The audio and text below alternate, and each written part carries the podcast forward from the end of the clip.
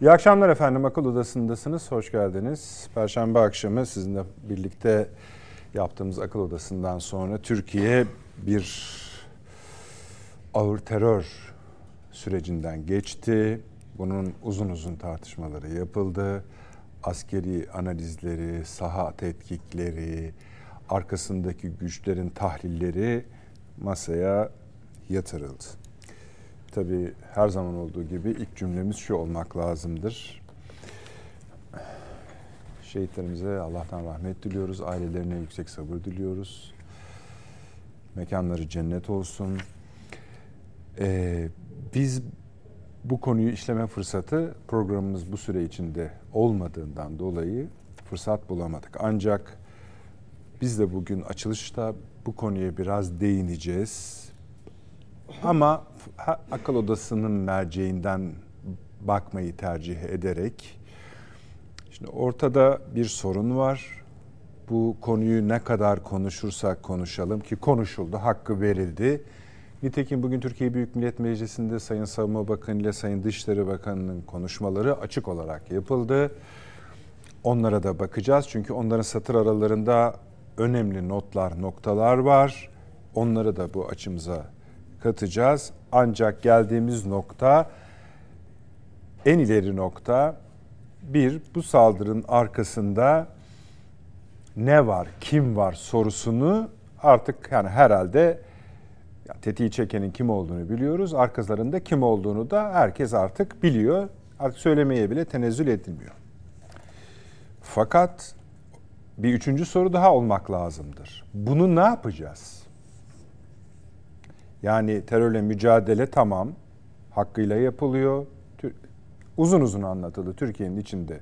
Çözüldü, emsalsizdir. Dışında mücadelesi sürüyor. Hala şu saatlerde de sürüyor. Fakat arkasında arkasını nasıl halledeceğiz sorusu yakıcı olmaya ve her defasında çıplak bir gerçek olarak yüzleştiğimiz bir alan yaratmaya devam ediyor. Bir bunu bulmaya da gayret edeceğiz. Çok zorlu bir soru efendim bu. Şu ana kadar da en azından benim takip ettiğim kadarıyla tamam bu içimize siner bu şekilde çözelim diyebileceğimiz dört başı mamur bir plan görmedik.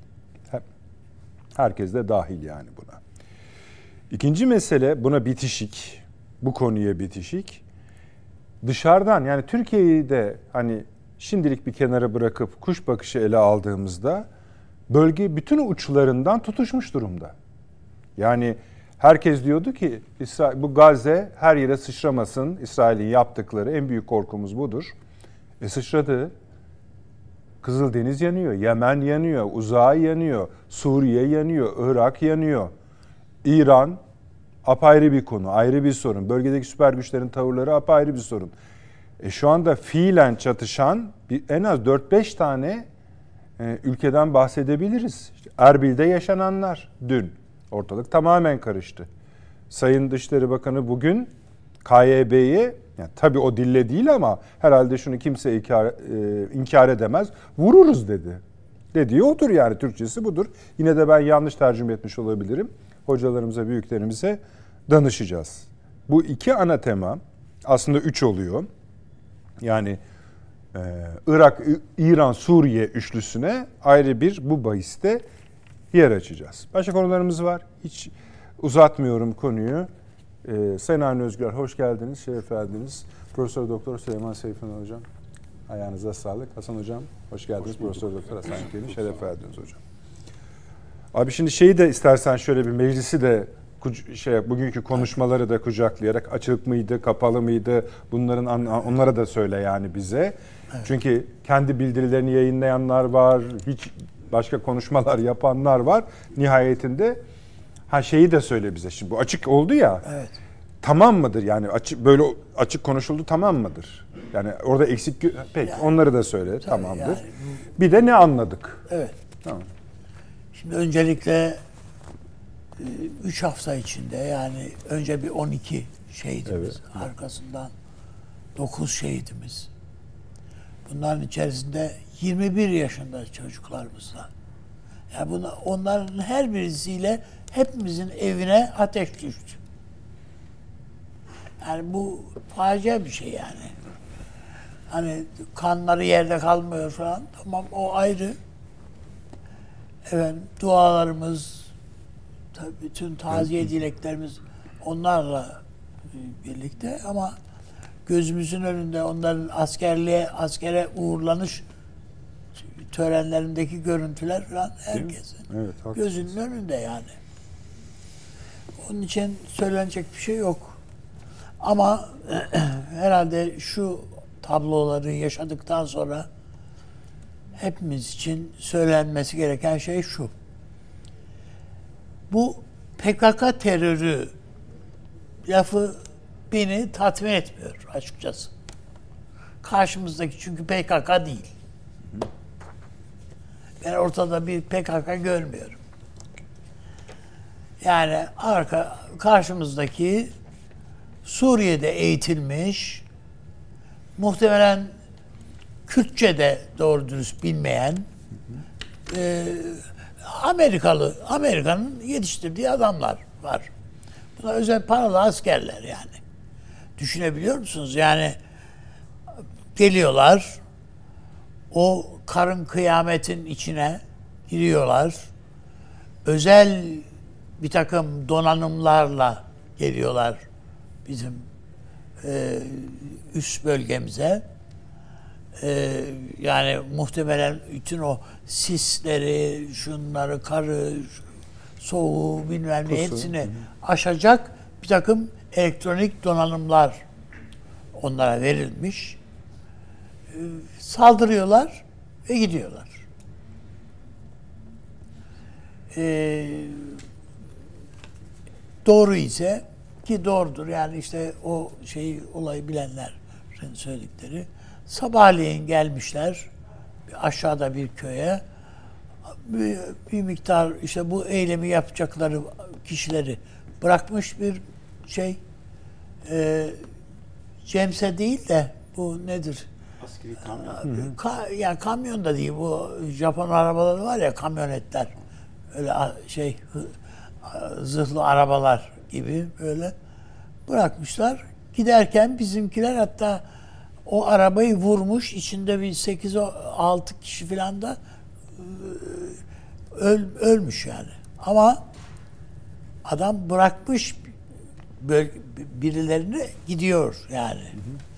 Belki bir başka bölgeye de onları bırakmak için gidiyor. Dikkat, dikkat ederseniz muhtelif saldırılar var Türkiye'ye dönük şu anda. Bu PKK'nın adeti böyle bir şey yok yani. iki metrelik karın içine dalmak. Bunun için eğitilmemiş çünkü PKK. PKK bizim nihayetinde Türkiye'den, Anadolu'dan, oradan buradan çalıp götürdükleri e, insanlar. Ne kadar eline silahla alıştırırlarsa alıştırsınlar. Bu başka bir eğitim tarzı çünkü.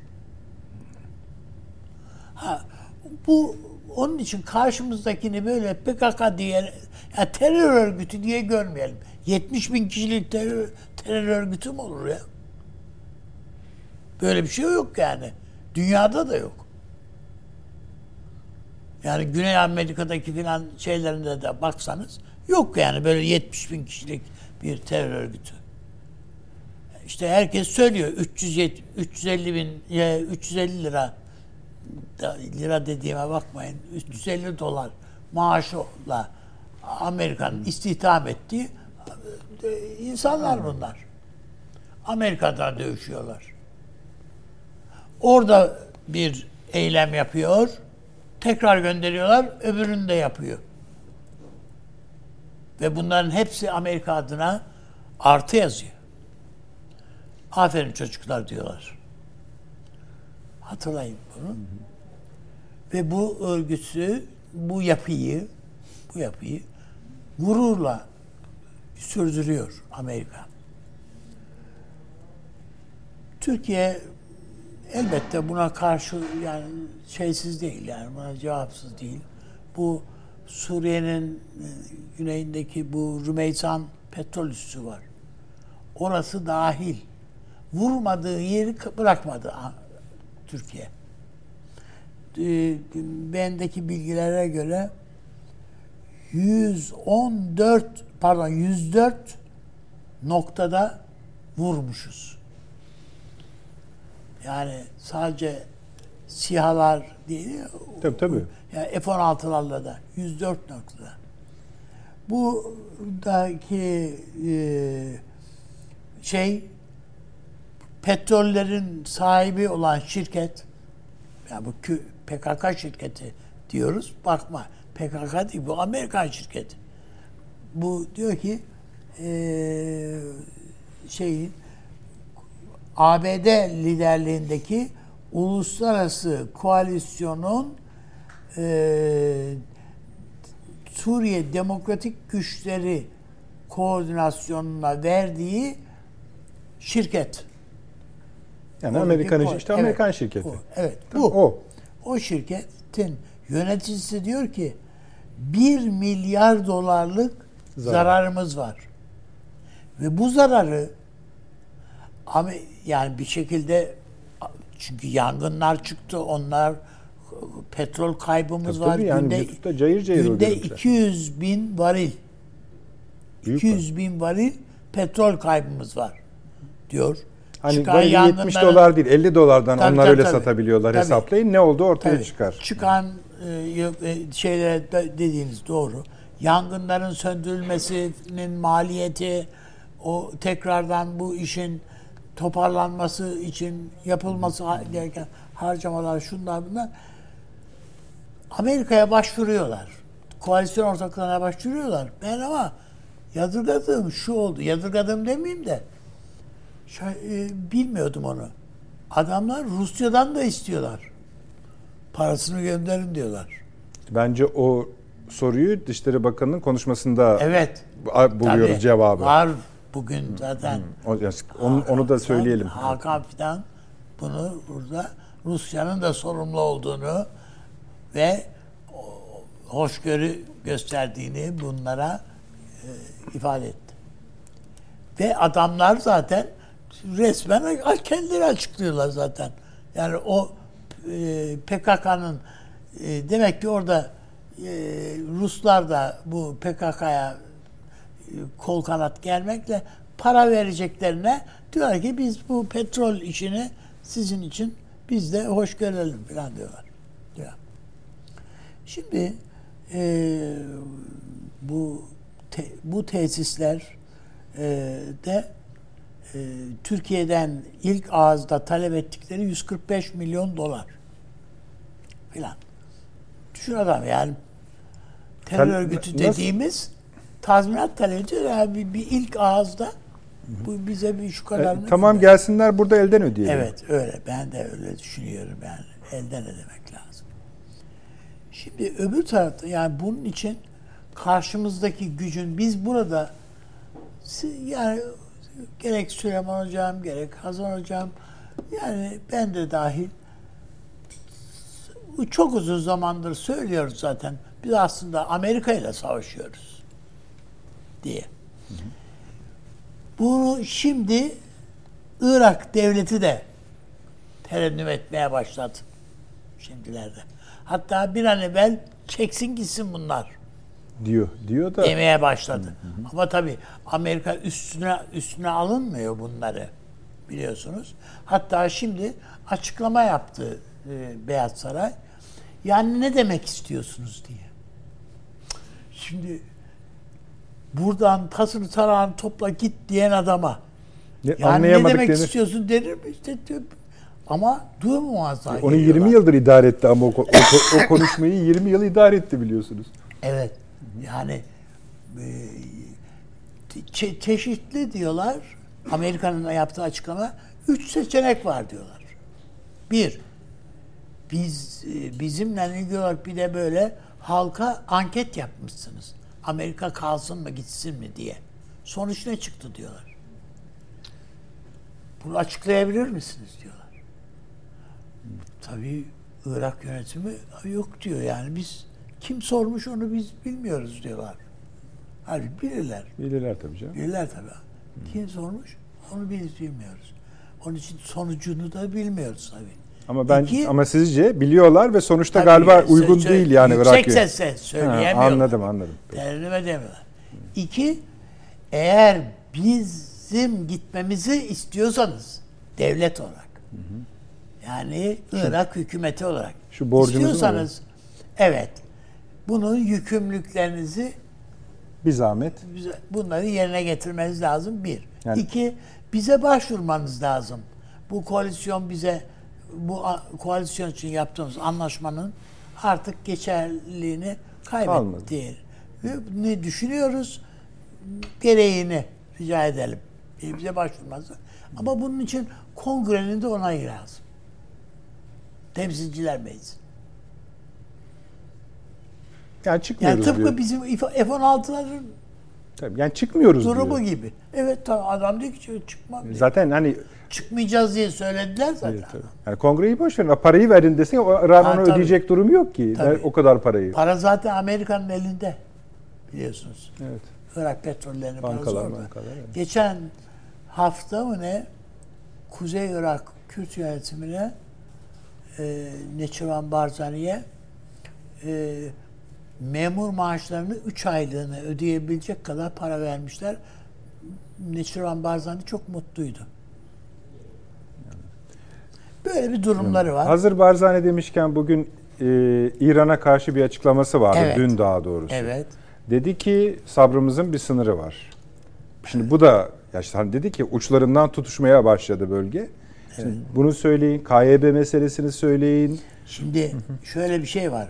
Bu İran ilk defa sahneye kendisi çıkmak zorunda kaldı. Biz vurduk dedi. Bu Irak'taki saldırı hedefleri biz vurduk dedi İran. Doğrudan kendisi yani. Hiç öyle şunu bunu demedi yani. Erbil'deki hedefleri biz vurduk dediler.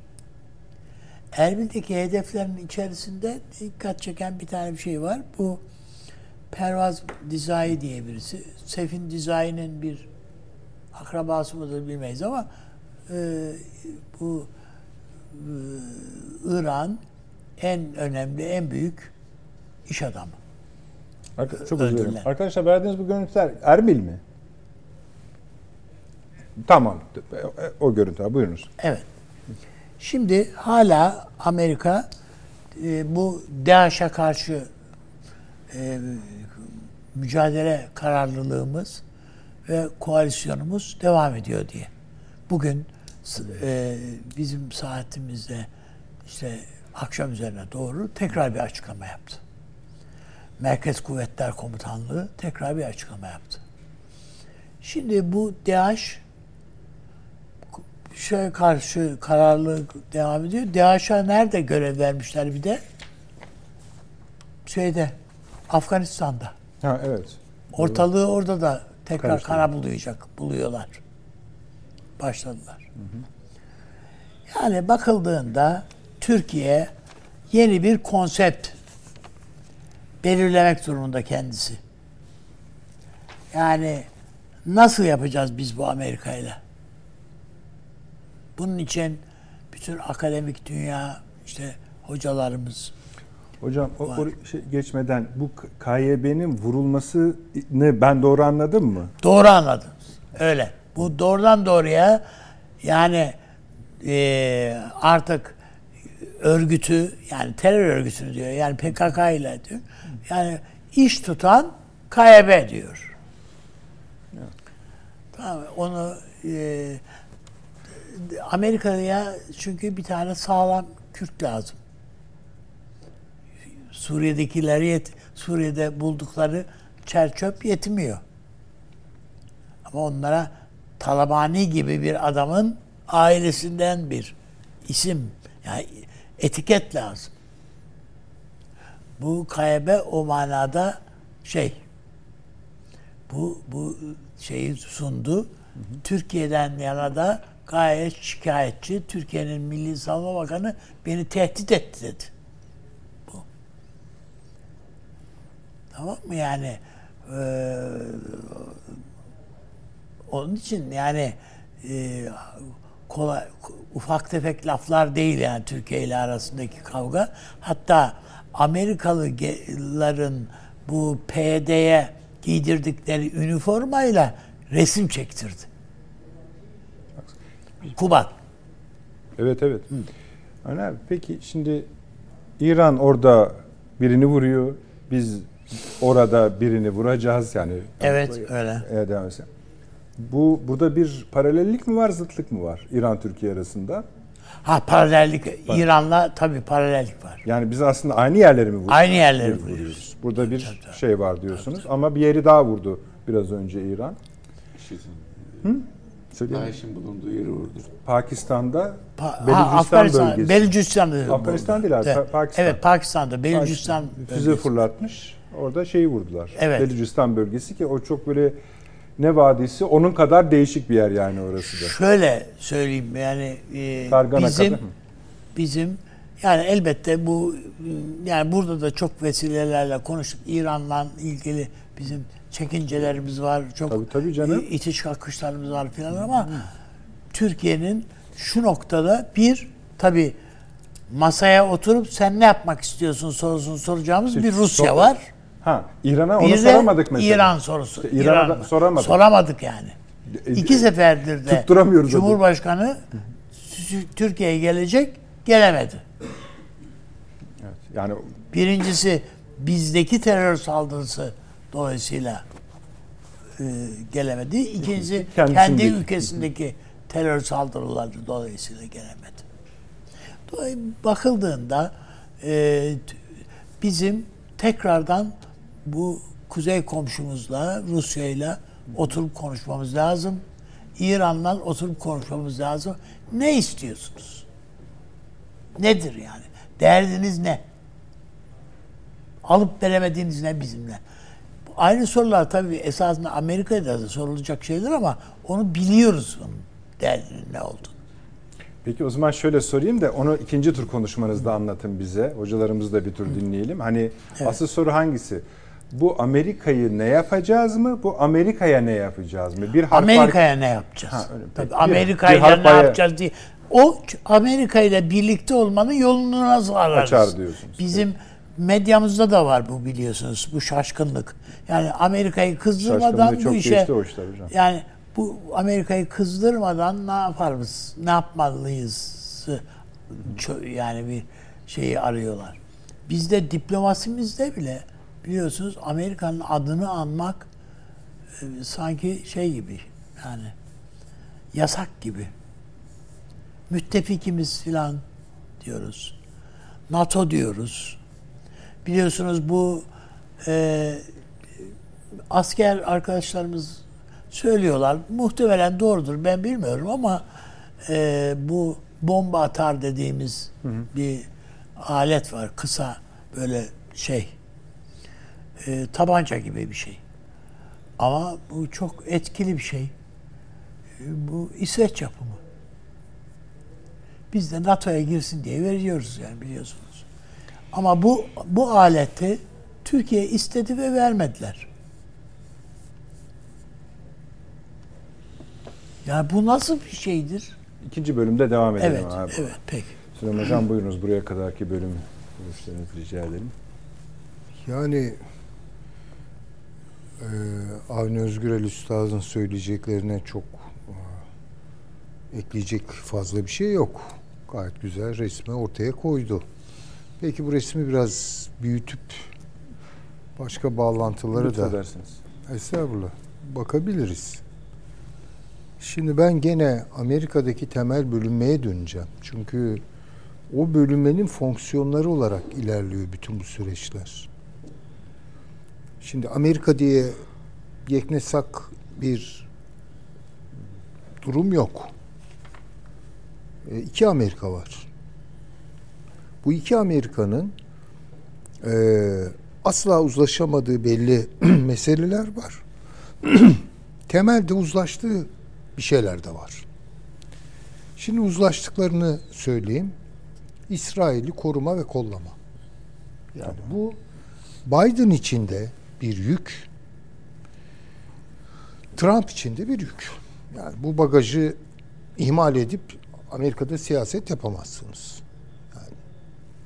Fakat bunu siyasete tahvil ederken iki farklı düşünce ortaya çıkıyor. Aralarındaki kavga da bu zaten. Şimdi Trump açısından bakalım. Trump'ın arkasındaki kamuoyu, onu şekillendiren, motive eden, tırnak içinde değerler kümesi vesaire oraya kadar da gidebiliriz. İsrail'i mutlak rahatlatmak. Mutlak. Yani başka bir öncelik olamaz. Biden için aynı şeyi soralım.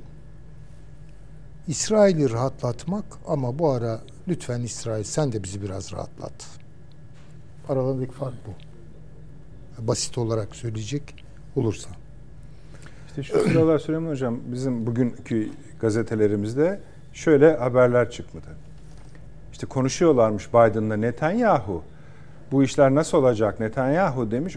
Devam ediyoruz biz demiş. O halde diye küt diye Biden telefonu suratına kapatmış. Tabii itişip kakışıyorlar. Yani bu açık bunu söyledim tamam ben. da bu yani şöyle yani Biden'ın gözünde İsrail bir an evvel veya genel anlamda Orta Doğu bölgesi bir an evvel yatıştırılması gereken bir hı hı. coğrafya. Onların önceliği Karadeniz, Baltık Tabii, arası. Karadeniz iyice yani, o Şimdi yani, bakın burada İngiltere'nin de ağırlığını koyduğunu görüyoruz. Doğru. Bunu rahatlıkla söyleyebilirim. Ee, ya beni rahatlat. Şu İran'la çok uğraşma. Şu İran'ı da biraz aklayalım, paklayalım, sisteme sokalım. Biden'ın teklifi. Trump ise zinhar sureti katiyede yani baş şeytan İran'dır. İran'la uğraşacağız. Bakın ne kadar pro İsrail, ne kadar İsrail, yani ne kadar Netanyahu yani. Netanyahu'nun en büyük duası şu an şu seçimlere kadar idare etmek ve Trump gelince rahatlamak. Ondan sonra zaten facia olacak. Antır parantez Türkiye'de bazı kalemler ve gariptir yani bunların da böyle muhafazakar çevrelerde olması şaşırtıyor beni. Böyle Trumpçı kesiliyorlar birden. Yani böyle biz Trump'ı tutuyoruz işte Biden daha tehlikeli falan. Trump gelsin de görsünler ne olacağını. Korkunç şeyler olur bakın söyleyeyim. Açık. Bunu rahatlıkla söyleyebilirim. Türkiye'ye yazdığı mektubu bir defa açıp ya okusunlar. işte ne olacağını anlasınlar yani. Trump diyor ki öncelik Çin, Avrupa'yı bırakalım. Yani koy sarhoşu yıkılsın diye bir söz vardır bizde. Evet. Evet. Bunlardan zaten hiçbir şey olmaz. Rusya ile de fazla uğraşmayalım. Doğrudan Çin. Yani Orta Doğu ve Çin. Biden'ın öncelikleridir bunlar. Yani kimse şöyle bir şey beklemesin. Biden şey affedersiniz Trump'ın öncelikleri. Trump iktidara gelecek olursa eğer Amerika kapılarını kapatacak, içine dönecek. Böyle bir şey olamaz. Eşyanın tabiatına aykırı bu. Farklı tercihler ve öncelikler rol oynayacak. Bunu rahatlıkla söyleyebilirim. Ee, Biden ise diyor ki hayır önce diyor Rusya'yı halletmemiz lazım. Avrupa'ya yüklenmemiz lazım falan. Şimdi bunlar böyle genel çerçeveleri bu şekilde çizdim. Peki ikisindeki ortak payda ne? Orada bir PKK devleti kurdurmak. Bu çok net. Yani bizim kamuoyumuz ya şu Biden'dan kurtulalım hele bir Trump gelsin de belki onu ikna ederiz, vazgeçiriz. Mümkün değil bu. İsrail'in de önceliği bu. İsrail de bunu şiddetle arzuluyor. Yani orada bir PKK der. Şimdi niye Erbil? Niye efendim söyleyeyim işte KDP hedefe alındı? Çünkü şu an KDP'nin durumu belirsiz. Barzani'nin durumu belirsiz. Diğer ekip ise yani Talabani ekibi ise PKK ile anlaştı. Şimdi Dolayısıyla orada mümkün mertebe en hızlı bir şekilde Erbil'de bu işi ortak etmek istiyorlar. Şimdi Erbil'de Erbil'de şu an hakikaten durum çok kötü. Çünkü bunların bir ayağı Türkiye'ye gidiyor, bir ayağı İsrail'e gidiyor. Arada sıkıştılar. Ve tercih yapmak zorundalar. Şimdi dolayısıyla Türkiye'nin bu tercihi takip etmesi lazım. Yani mümkün herhalde el altından görüşülüyordur. Evet. Onlar en azından ikna edem ama yani bu bunu kabul edecekler mi? İran ise şunu yaptı. Ya bu Erbil, Kuzey Irak Kürdistan yönetimi olarak geçen bölge İsrail'in kontrolü altında vururum orayı dedi. Yani, açığa düşürülen iki devlet var şimdi. Gelişmeleri takip ettiğim zaman. Biri İran. Rusya ile arası çünkü bozuldu. Çünkü Rusya burada çok ikili oynuyor. Bunu görmemiz Kimin, lazım. Özür dilerim. Yani Rusya Doğru. çok ikili oynuyor. Hani onu demedim. Kimin yani arası bozuldu dediniz? Rusya ile İran'ın İran, arası. Öyle mi? Elbette. Açık açık yansıyor bu şikayet evet. ediyorlar yani Daha İran'la. kocaman şey anlaşması imzaladılar. İmzalayabilirler ama Hı. İran açıklamalarını görüyorsunuz. Tamam. Yani bizi Suriye'de korumuyorsun. Hava Hiçbir savunma yerlerde. sisteminde sistemini çalıştırmıyorsun. İsrail gelip sapır sapır vuruyor bizi. Halbuki Rusya ile İsrail arasında örtük bir anlaşma var. Sen karışma. İran'ın bir derdi de şey Lübnan hocam. Hizbullah'ı vuruyor çünkü. Tabii ki orayı da vuruyor. Ama orada diyelim ki Rusya'nın savunma sistemi yok ama Suriye'de Çalıştırmıyor var. onu. E, Suriye'de var. Ama Rusya geri çekiliyor. Ya, inanılmaz bir coğrafya olmadı mı? Zaten hep öyleydi İnanılmaz bir coğrafya oldu. Yani. İşte onu diyorum yani. Şimdi burada eğer o hat tamamlanırsa onun için Kuzey Irak çok çok kritik şu an. Yani evet. e, şey ta, e, Barzani e, çevresi çok kritik bir durumda bir karar verecekler. Vermek zorundalar. Eğer onlar da bu tongaya düşerse yani İran nasıl açığa çıktı? Türkiye de kendiliğinden açığa çıktı. Yani bunlar tabii farklı şeyler üzerinden işliyor. Sahipler üzerinden işliyor ama sonuçta tablo farksız. Yani burada Türkiye için yani herhalde en kritik kararların alınacağı günlere yaklaşıyoruz. Yani karar verecek. Şimdi yani, artık yani böyle işte dost bildiğimiz devletler ee, işte bizi gücendiren müttefiklerimiz Amerika ile stratejik ortaklık günleri ne güzeldi falan bunlar artık geçti geçti yani açıkça o bizim zavallı Mehmetçiklerimizi orada şehit eden adamlar özel eğitilmiştir. Söyleyemedi belki evet. Avni Bey üstadımız ama ordu var orada. Ordu. Tabii tabii canım. Öyle terörist falan yok yani. Evet. Düpedüz bir ordu var ve bu teçhiz edilmiş. Eğitilmiş, donatılmış. Bitti. Ve bu Türkiye'ye husumetle yüklü. Ve arkasını İsrail'e almış ve arkasını Amerika Birleşik Devletleri'ne almış. Bu e, meydan okuyucu e, saldırıyı düzenlemede kim ön aldı? Amerika mı yoksa İsrail mi? Bana kalırsa İsrail.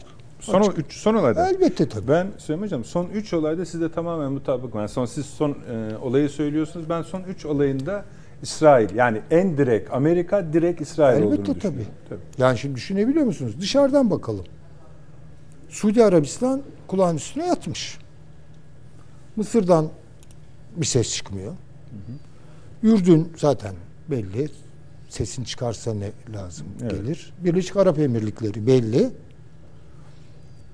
E şimdi konuşan kim? Türkiye. Konuşan kim? Şöyle veya böyle. İran. Beğenirsiniz. Dolayısıyla bu hattı kurup yani bu ordusunu teşekkül ettirdikleri PKK devletini orada kurduktan sonra bunu Türkiye'ye karşı hı ve İran'a karşı kullanacaklar. Çok açık. Peki.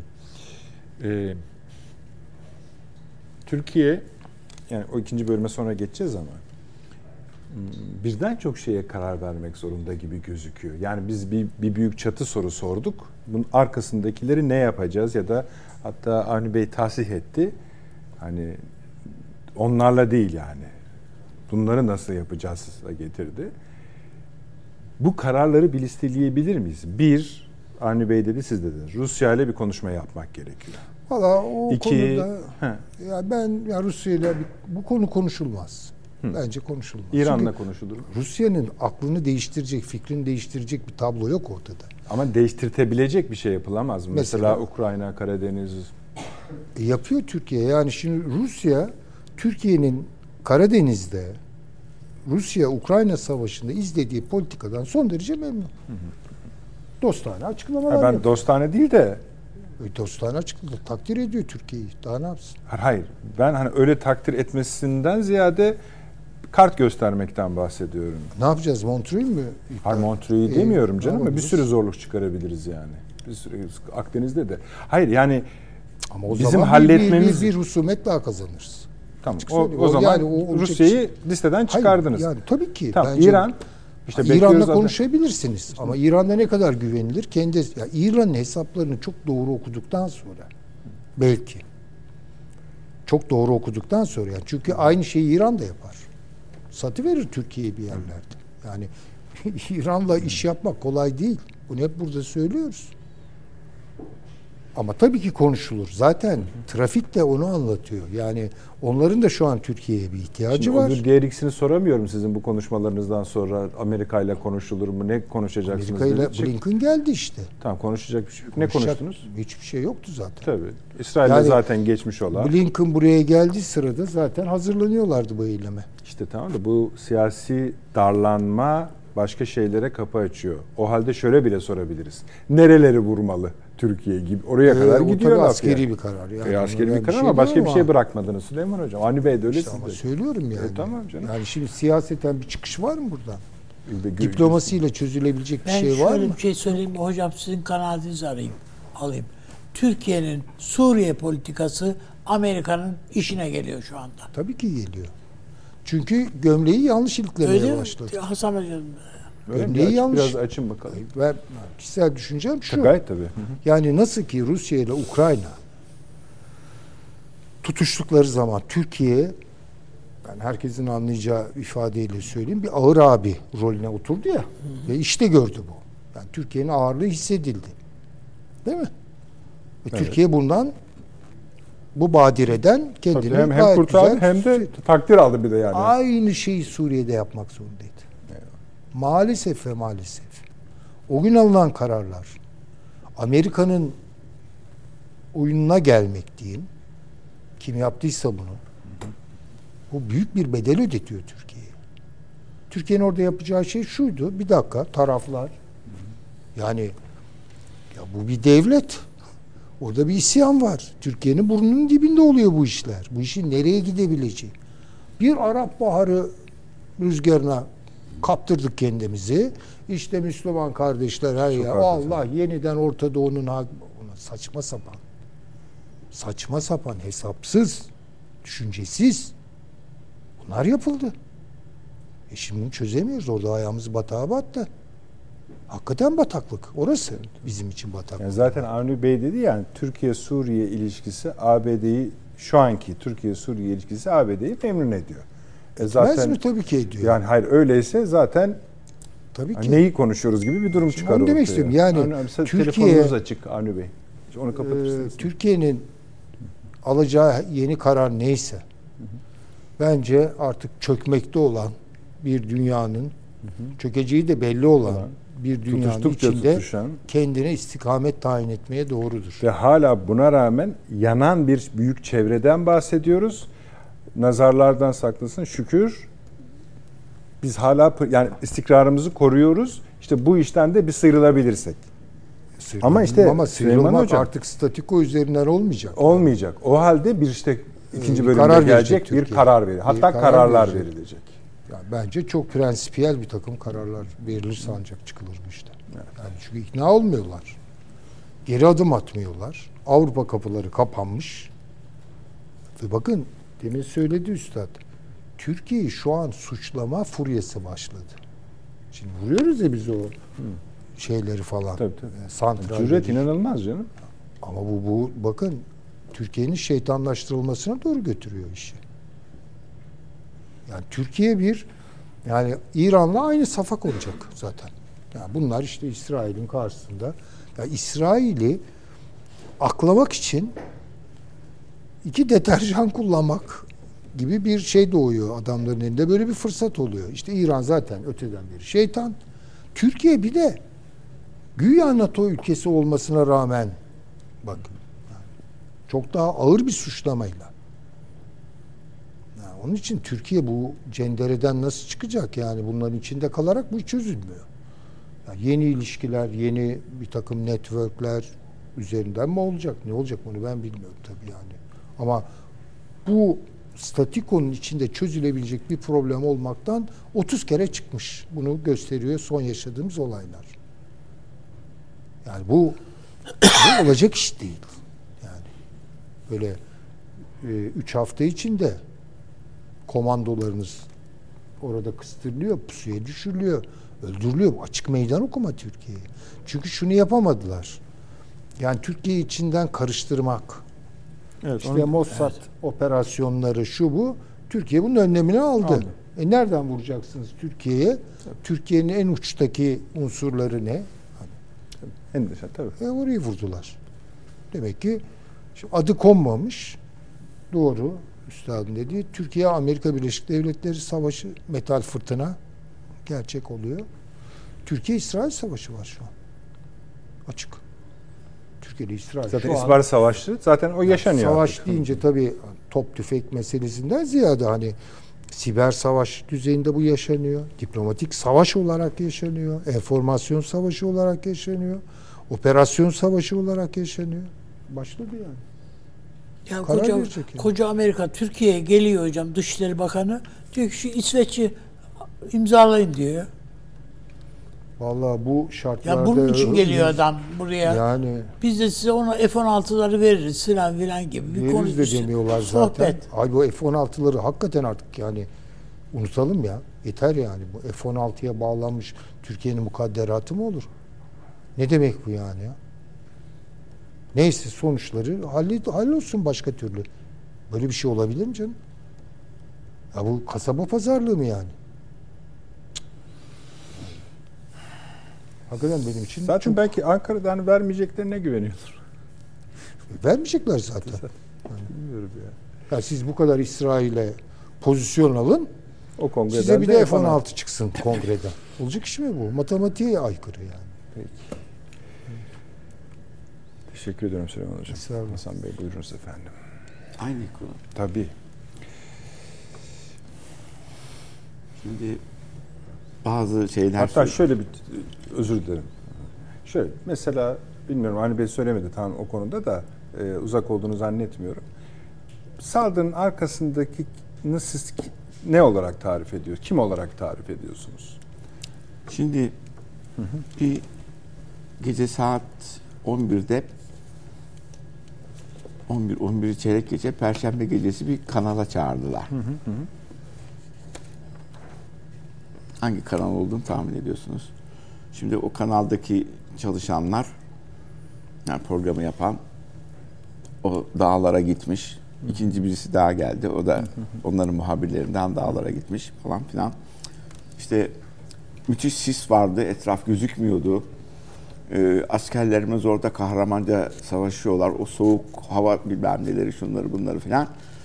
İşte sonra bir tane daha dışarıdan e, tanıdıkları biri geldi. O uzun uzun anlattık ne kadar kahraman olduğumuz askerlerin falan filan.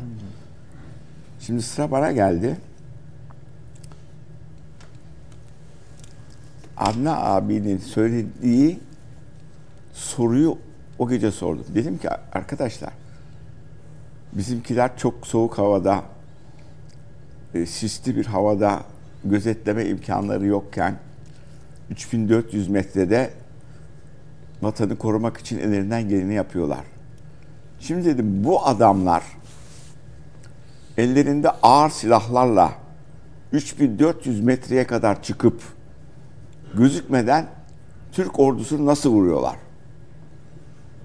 Burada gene başka bir tarafa geçtiler bilmem ne. Yani şey denemiyor bir türlü. İşte arkasında olmadan olmaz. Ha, bu, bunu şey kapatmaya çalışıyorlar. Kendilerinin deneyimleri var. Oradaki bir takım propaganda sistemleri bunu söylemiş. Kahraman Türk ordusu savaşıyor orada çok soğuk ortamlar içinde. Olayın arka sistematiğini peki 3400 metreye yani 200 metreye makine tüfek elinizde 20 kilo bir çıkın bakayım nasıl çıkıyorsunuz. Ha, sonradan başka bir yerlerde okumuştum. Bunları yetiştirenler Amerikan ordusuna bağlı özel Kuvvetli. şirketler. Şirketler. Şirketler bunları yetiştiriyor. Özellikle bunlar için para alıyorlar. Para da ödüyorlar. Ve özel şirketler bunları getiriyor. Bu çatışma içine sokuyor. Şimdi Amerika'yı Çatışmanın görmüyorsun. içine sokmuyor hocam. Ç- görevlendiriyor. Kapının önüne bırakıyor. Adam işini görüyor. Sonra toparlanıp gidiyor. İki tane kamyonu vurmuş bizimkiler. Evet, Dediğim iki tane kamyonu vurmuşlar. Ee, şeyle, şey dersen Amerika'yı diyorsun. Amerika diyor ki bilmiyorum özel şirket. Ama mesul olarak Amerika'nın eğer kabul ediyorsa şey açması lazım. Soruşturma açması lazım. Özel şirkete nasıl böyle bir operasyon yapıyorsun falan gibilerden. Bunlar tartışılmadı. Bunun arkasında İsrail Amerikalı var diyor bir tanıdığımız general çıktı. O hayır ne kadar kahramanca savaşıyorlar yukarıda falan filan. Ya o tamam yani tabii ki de kahramanca savaşılıyor ama bu destek ne arkasındaki o İşte ondan o- kaçınıyor. Onu söylememek için dedim ki lütfen ben gece vak geç oldu ben çıkayım. Çünkü edebiyattan devam Anladım. ettiler o şekilde.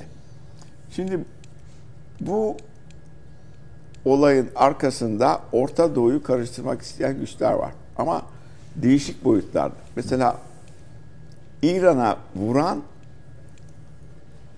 IŞİD yahut DAEŞ. İran ben buna cevap vereceğim dedi. En sonunda verdi. Erbil içindeki İsrail istihbaratına vurdum diyor. Orayı vurdum diyor. Evet, İsrail istihbaratına.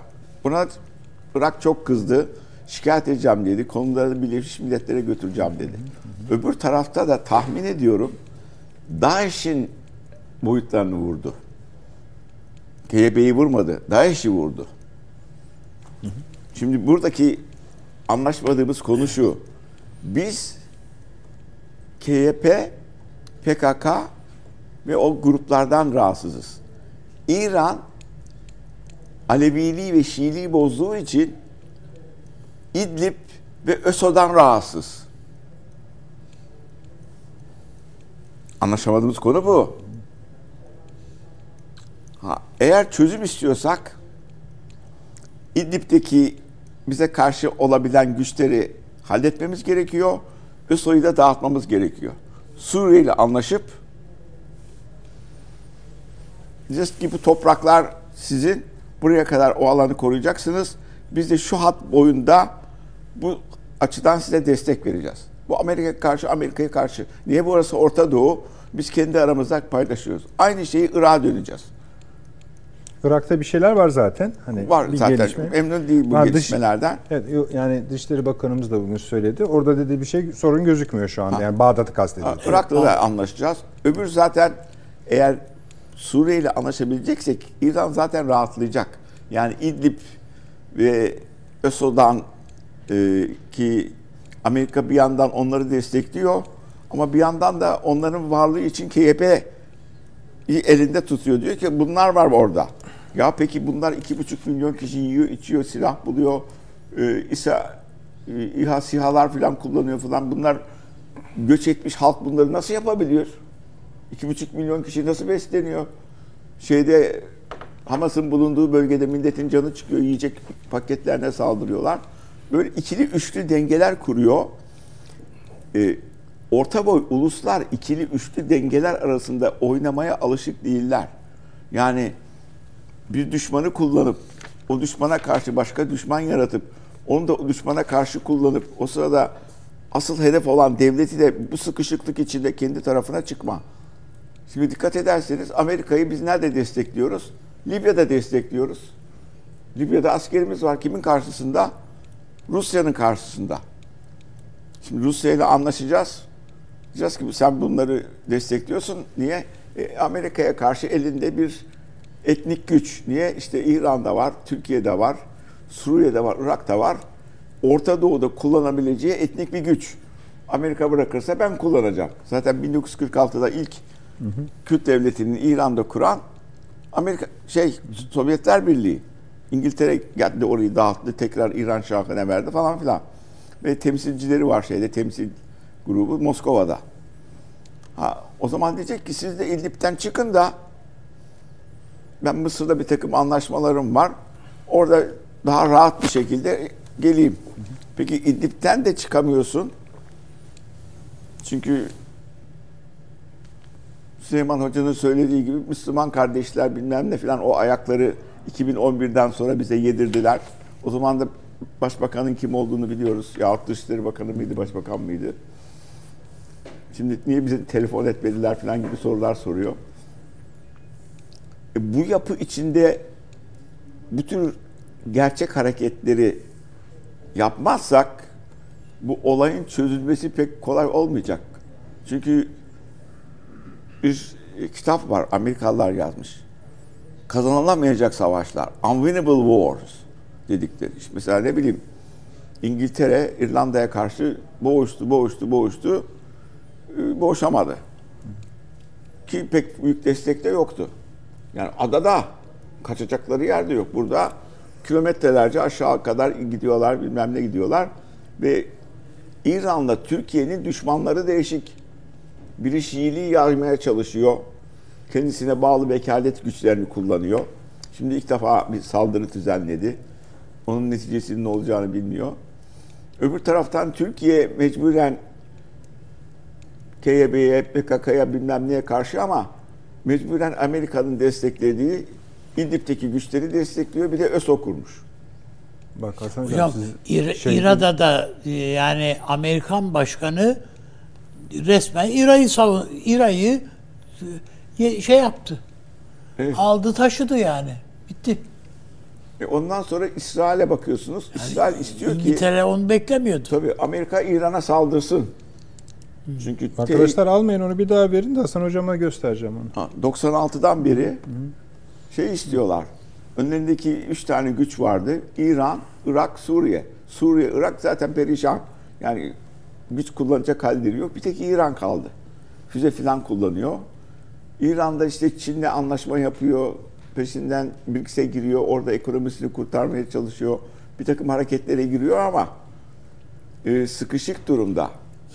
Batı güçleri karşısında sıkışık durumda. Çin nasıl bunu koruyacak, nasıl olacak filan. Şimdi Tayvan konusu Amerika'yı sıkıştırıyor. Hocam Tayvan'a gitmeyin. Ben size bakın onu görmüşsünüzdür Foreign şeyde galiba Foreign Affairs'ında. Türkiye ABD ile eşit dünya gücüne dönüşüyor alt başlığıyla. E, evet, yani belli bir güç boyutumuz Tamam da işte bunu çöz, çözemediğimiz sürece teşekkürler arkadaşlar. Hayır ama bunu işte bu dediklerimizi yapabilmesi lazım. Diyecek ki O zaman olacak. ülkesiyim. Ben bu Orta Doğu ülkesini bu ülkelerle anlaşarak çözeceğim. Ha, o zaman bakalım ne yapacak? O zaman gerçek boyutlar ortaya çıkacak. Yani yapabileceğini ortaya koyacak. Onun da belli bir gücü vardır. Belli bir yere kadar getirebilir boyutunu. Ya buradan çekip gidecek. Hem Türk ordusu geliyor 400 bin kişilik bir boyutlarıyla. Hem Irak'taki Şiiler hareketlenecek ona doğru. Suriye Rusya'nın yanında destek verecek. Ve onlar da buranın çözülmesini istiyor. Rusya burada bir Kürt devleti kurmasını herhalde istemiyordur diye düşünüyorum Suriye'de. Ha, istiyorsa bir de onunla da boğuşmamız gerekecek. Yani onu da şey etmemiz lazım. Şimdi bu İstemiyorlar öyle. gelişmeler nereye kadar gidecek? Bir Süleyman Hoca İki hafta içinde göreceğiz. Ona o düşünceye kapalı olduklarını zannetmiyorum Ruslar. Ya belki Ha, şöyle olabilir. Şu an hani heveslisi de değiller hocam. Ruslar. Ama tabii o belki biraz hani İran'ı da çok tehdit edeceği için e, belki onların ittifaklık Rusya bu konuda İran'ı da Türkiye'yi de açığa aldı. Benim gördüğüm odur. hangi şeyde mi? Yani? hocam tabii. Evet. Bu Hasan Hocam- Gazze meselesinden sonra Suriye'de İran'ı basbaya açığa düşürdü. Açık. Ben de bunları şeyini anlamıyorum. Neyse. Ee, Hasan Hocam buyurunuz. Devam edelim. Ya Hayır gene bu boyutlar içindeki gelişmelerde bazı e, yani karar verici olmak Ya vallahi bu yani iyice yani hani çok zorlaştı. Risk risk almak gerekiyor herhalde. Yani risk almak gerekiyor. E, oraya geldik işte. Risk, risk? Şu- şöyle belli bir şey kayıp var. boyutları var.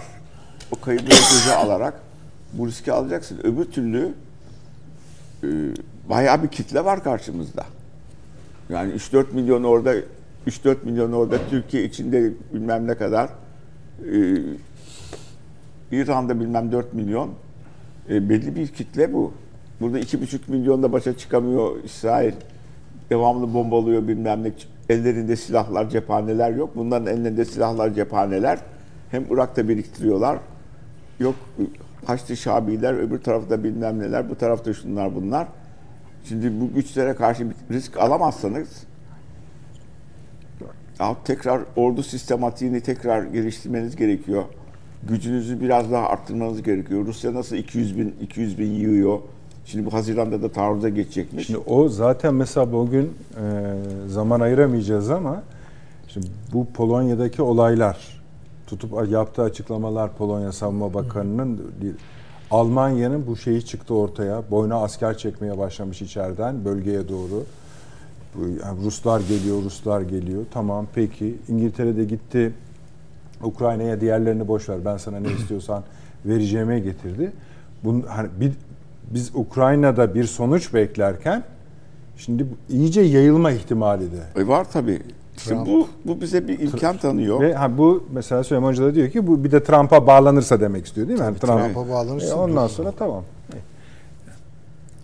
Hani biz orduyu elden geçirdik. Bence bir, bir kalem daha yükseltmekte Ama Ee, işte baktığımızda şöyle bir şey de var. Şimdi gerek Süleyman Hoca'nın gerekse Hasan Hoca'nın konuşmalarından anladım. Yani bize ben de şu 20 gündür takip ediyorum şeyi. Hem bizim medyayı hem de bizim iç kamuoyumuzu ve siyaseti. Türkiye siyasetini. Ya bizim askerlerimizin de kafası karışık. Bazısı diyor ki sadece ya ne oralara gidiyoruz yani bırakalım içeri çekilelim. Ve bunu basmaya orada o coğrafyayı bilen, eden, senelerce o coğrafyada mücadele vermiş deneyimli Askerlik. komutanlar söylüyorlar. Ha. Birileri de yani dışarıdaki diplomatlar veya gazeteciler bir kısım. Onlar da diyorlar ki e, çok doğru yani biz ne gidiyoruz oraya yani biraz böyle içeriye girelim daha böyle rahat. Tabii ne işimiz var oraya geliyor ya yine. Ne işimiz var orada diye. Canım, ön da savunma hattı zaten- diye bir şey var.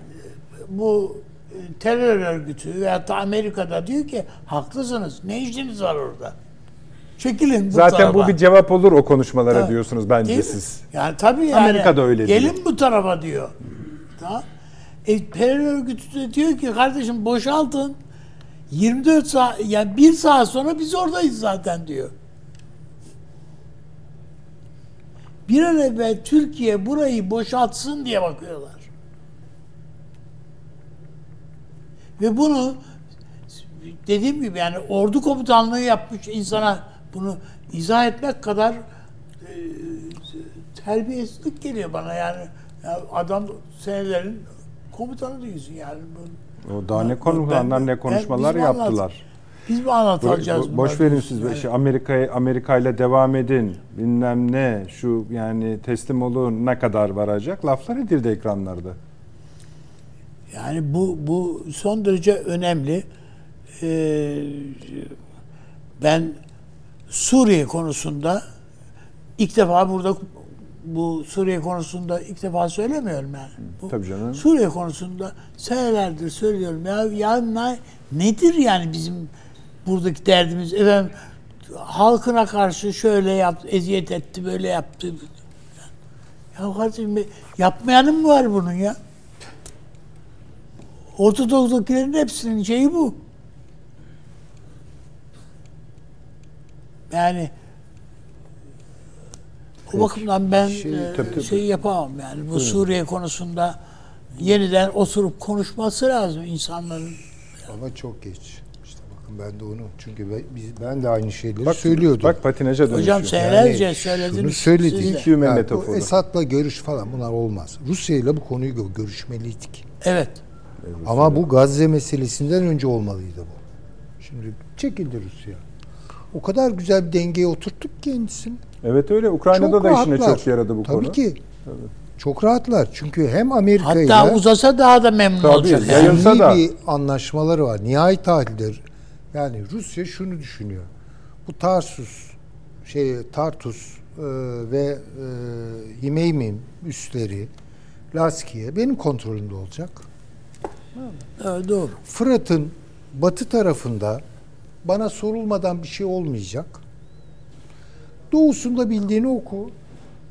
Ha oradan getirdiğim bir Kürt tabii PKK, PYD tandanslı bir siyasi oluşumu şeye çıkartmak istiyorsan, Akdeniz'e çıkartmak istiyorsan İdlib benim de derdim. Orada da işbirliği yaparım seninle. Ben Rusya'nın PKK devletinin kurulmasına kategorik, sistematik bir şekilde karşı olduğunu hiç düşünmüyorum. Bu düşünceyi kabul ederler. Çünkü daha güçsüz bir Türkiye. Değil mi? Daha daha fazla kontrol edebileceği bir Türkiye çıkar ortaya. Türkiye ile Arap dünyası arasındaki bağlar kopar falan. Şimdi adamlar yani kendi stratejik hesaplarını yapıyorlar. Ben onlara kızmıyorum. Ama Rusya'nın da sıkıştığı, İran'ın da sıkıştığı, Türkiye'nin de eşanlı sıkıştığı bir dönem vardı. Hatırlayın işte Astanaları konuşuyorduk. Tabii tabii evet evet. evet. Yaş- Orada o yapılacaktı o işler. Yani Orada- Azerbaycan dönemecinde. Tabii tabii yani Diyorsunuz. orada Rusya ile konuşulacaktı. Ukrayna Savaşı'nın baş, başlangıç kısmına Evet. gir. Ve Tabii, bu, tabii. bu işi halledecektik şu an. Çok geç. Açık söyleyeyim yani. Bir zamanlama şeyi de var. Hı hı. Problemi de var. Ş- Şimdi zaten şey diyorsunuz. Hani, hani Rusya için söylüyorum. Yani şimdi artık çok bölgesel düşünmeyelim diye düşünüyorum. Tamam. Önce küresel denklemleri iyi oturtalım karar alırken. Yani dünya nereye gidiyor? Nasıl bir dünya? O dünyada Amerika ne olacak? İkinci Batı ne olacak? Bizim batıya dönük yatırımlarımız, tercihlerimiz, önceliklerimiz ne olacak onun içinde? Ona göre Türkiye bir karar alacak. Ona göre bak O karar etrafında ancak bir sürü şeyi belki halletmek yeni sorunları da olacak onu söyleyeyim yani. Tabii canım, Kolay hani değil. buradan kimse Ama şey bu çıkmaz. kadar hayati olur mu bilmiyorum yani. Burnumuzun Bu tabii canım. ya. Yani varlığınıza yönelik. Yani şeyde de aslında o konuşma önemli bir konuşma. SİHA'nın düşürüldüğü dönemde Sayın Cumhurbaşkanı'nın yaptığı bizim için de Amerika Birleşik Devletleri olağanüstü ulusal güvenlik tehdidine dönüşmüştür. Ve zaten hani konuşmanın bittiği yer. Ee, Hasan Hocam eksiğiniz kalmıştı galiba tamamlamak Yok, ister tamam. misiniz? Tamam peki. Şimdi efendim ikinci bölüme geçeceğiz. Ee, şimdi tabii bu olaylar olduğunda herkes bir şekilde bunun arkasındakilerin tabir yerinde olur mu canını yakmak istiyor. Bu da anlaşılabilir bir şey. En çok söylenenler de şudur biliyorsunuz. İşte NATO'dan çıkalım, üstleri kapatalım, karşılık verelim vesaire vesaire. Şimdi galiba iş, hemen konuşacağız onu da. Ee, bunlar olsa bile Amerikan ya da İsrail ya da bölgedeki diğer ülkelerle ilgili İngiltere'si, Rusya'sı dahil e, sorunun ortadan kalkmayacağını gösteriyor. Bunları yaptığınızda şunu da göze al- alabilirsiniz. Bunlardan herhangi birini yaptığınızda ya da hepsini birden yaptığınızda şunu söylemiş oluyorsunuz. Batı ile ilişkimi tamamen kopardım. İyi de adam orada durmaya devam ediyor. O halde bize yani biliyorum hocalarımız da daha şey yapılıyor. Yani e, bunun üzerine çok düşünüyorlar. Bir orta vadeli yani uzun vadeli olamaz. Bir plan lazım, bir düşünce lazım. Bu da Türkiye'de şu anda işte basın yayın üzerinden bakarsak akademisyenlerde, terör uzmanlarında, gazetecilerde böyle herkesi tatmin edecek ve büt- ha bu evet bunu aşma yoludur diyebileceğimiz bir şey gözükmüyor. Bakalım biz de bu akşam bunu bir deneyelim sizlerle birlikte. Bir 5 dakikalık izin istiyoruz reklam için. Hemen döneceğiz. Döndük efendim akıl odasına devam ediyoruz ve yakıcı soruyu bakalım içinden nasıl çıkacağız. Hasan Hocam müsaade ederseniz siz de başlayalım. Somut bir şey talep etmenin haksızlık olduğunu biliyorum size ama e işte bütün sorular vesaireler arda sıra diziliyor. Bunlar da zaten kimsenin artık şeyi kalmadı. Kimse bu PKK saldırısını kim yaptı, arkasında ne var dediğinde işte şey yaptı demiyor. Vietnamlılar yaptı demiyor.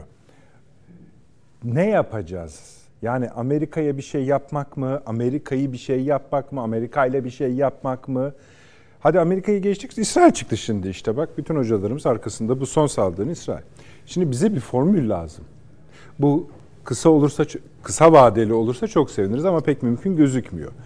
Orta vadeli olursa işimizi daha çözer. Uzun vadeye tahammülümüz yok ama bir de yani tabii ki çok haklı kamuoyu. Kardeşim bu üstleri niye kapatmıyorsunuz? NATO'dan niye çıkmıyorsunuz? Bu belirgin olaylar karşısında niye reaksiyon göster karşılık reaksiyon gösteriliyor da karşılık vermiyorsunuz. Şimdi bunu söyleyenler de esasında bu tür pratiklerin sonuçları olacağı konusunda bir fikre sahipler. Ama şunu da söylüyorlar. Yeter ay neyse ne de deniyor. Ama önce biz böyle bir formül bulalım mı? Nasıl bulalım yani? Şimdi yani bazı riskleri göze alarak yani Amerika'nın da belli bir gücü var. İşte aşağıda füsillerle uğraşıyor, İsrail'in belki İran'la uğraşıyor, şudur budur. Türkiye diyecek ki benim bir takım meşru haklarım var. Ben bu konuda sistemi bozmadan Suriye anlaşıyorum. Irak'la anlaşıyorum. Belli alanlara kadar bu, bu bölgelerin içinde yeni bir takım devletlerin kurulmasını kabul etmiyoruz. O halde kendi istediğimi kendi bölgemde yapıyorum. Bakalım reaksiyonları nereye kadar olabilecek? Yani Türkiye kendi haklı olarak kendi bölgesinde kendi istediklerini yapabiliyor. E, Amerika'da kendi bölgesinde kendi istediklerini yapıyor. Belli bir güçle şimdi e, İran'la uğraşacak, Husilerle uğraşacak, Ukrayna ile uğraşacak, bir de Türkiye ile mi uğraşacak? Yani Amerika'nın da belli bir güç boyutu var. Tabii tabii. Ve de haklı olarak şeyi bozmadan, misafirliği bozmadan kendi meşru hareketlerini yapabilmesi lazım. Diyecek ki Kirecik duruyor. NATO ülkesiyiz. Ama biz buradan tehdit alıyoruz. Bu tehdite karşı şu şu şu eylemleri yerine getiriyoruz.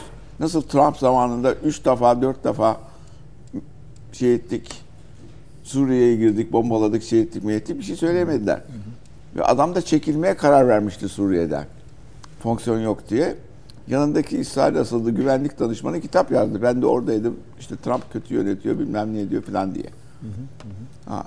Ondan sonra adam hadi tuttu mecburen İsrail'e Kudüs'ün başkenti olarak kabul etti filan. Oyu kaybetmeyeyim diye. Ama pandemide kötü davrandığı için oylarını kaybetti. Şimdi tekrar geliyor. Biden'ın politikalarına karşı. Bu bölgede bu kadar yoğun şekilde Ukrayna'da ve Orta Doğu'da seçimi aldıktan sonra ekonomik açıdan memnun olmayan Amerika halkına karşı para kaybetmeye devam edecek mi? Amerika'nın ekonomik durumu iyi değil. Evet evet öyle. Hocam Şimdi 33 trilyon dolarlık bir borca kadar çıkmışlar. E, orta sınıflar zorlanıyor ve fiyat artışları orada da devam ediyor.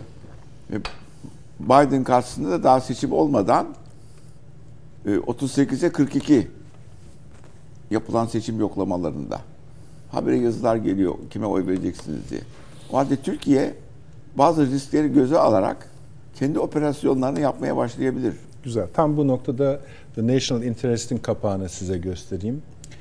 Türkiye ABD hegemonyasının çekim gücünden kurtuldu. Üste de orta e, güçteki ülkelerin yükselişi ya da gelişi gibi bir başlık var. Tabii. National Interest tabii. Yani oranın daha muhafazakar yapısı biliyorsunuz. Foreign National Interest şey, Amerikan askeri e, analizcilerinin bir numaralı yeri. Evet, evet aynen öyle. Ne diyorsunuz bunun için? E, bu, aynen doğru söylüyorum. Belli hareketi yapabilecek bir güce erişmiş bulunuyor. Hı hı.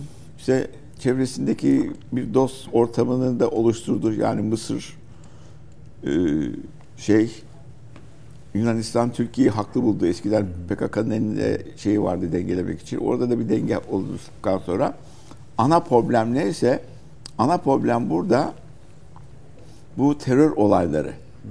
Orta Doğu'daki bu yapılar. Şimdiye kadar geçmiş olaylara bakıyorsun. Aşırı sol akımlar buradan geldi. Daha sert akımlar buradan geldi. Ermeni sorunu buradan geldi. O zaman Rus istihbaratının da boyutları vardı peşinden. Amerika'dakiler girdi bu olayın içine. İşte diplomatlarımız NATO ülkelerinde vuruluyordu. Bu sefer Rus tarafından geçişler Ermeniler tarafından. Ee, Doğu ülkelerinde vuruluyordu diplomatlarımız. Amerika'dan gelen Ermeniler tarafından. Yani bu boyutlarda ikili boyutlar birlikte ortaya çıkıyordu. Ondan sonra işte diğer Müslüman kardeşler boyutu ortaya çıkıldı. Suriye'ye girme boyutu çıkarttı. E şimdi bize ne Rusya'nın saldırdığı oldu. Bir Kıbrıs meselemiz oldu. O da Yunanistan'da askeri darbe yapanlar kendi ekonomik durumlarını kurtarmak için böyle bir şampiyonluk kazanmak istediler. O da ellerinde kaldı. Ama asıl tehditler daima Orta Doğu'dan geldi. Birinci Dünya Savaşı'nda da tehditler Orta Doğu'dan geldi. Orta Doğu üzerinden mi demek? Tabii Ha, Orta Doğu üzerine işte Arap ayaklanması, Kürt ayaklanması, Yunan ayaklanması, Ermeni ayaklanması, çeşitli şekillerin kullanılması, bilmem ne ordularının Türkiye içine gelmesi, Türkiye dışarıdan çok içeride boğuştu. Şimdi gene aynı boyutlar içinde geliyor. Şimdi Türkiye geri çekildi diyelim hatlarına. Bu sefer içeride hareketlenme olmayacak mıdır? Belli bir boyuttan sonra. Hayır zaten içeride hareketlenme olmaz olur bilemeyiz ama dışarısı içeri gelir. E, Zaten alt içeri gelir. tabii bir ön savunma diye bir sistem var. Hayır ya işte yukarıda konuşurken bir bahis etmiştik. Hani Çin Orta Doğu'ya geldi Pasifik'i atlatabilmek için yani cepheyi oraya koydu. Tabii oradan kesmeye çalışıyor. Birinci hat, ikinci hat, kalelerde de öyle değil mi? Tabii, tabii. Bizans surları nasıl? Birinci hat var. Birinci hattan sonra su hendeği var. Ondan sonra asıl kale sistemleri var. Hani Bey söyledi yani bunları içeri almak, genişletmemek, küçültmek falan demek. İşte nereye geliyor laf? Zaten şeyde öyle diyor dedi. Amerika'da öyle diyor zaten. Hayır, içeri geldikleri anda içeride çok büyük katılımlar olabilir. İşin kötü tarafı o.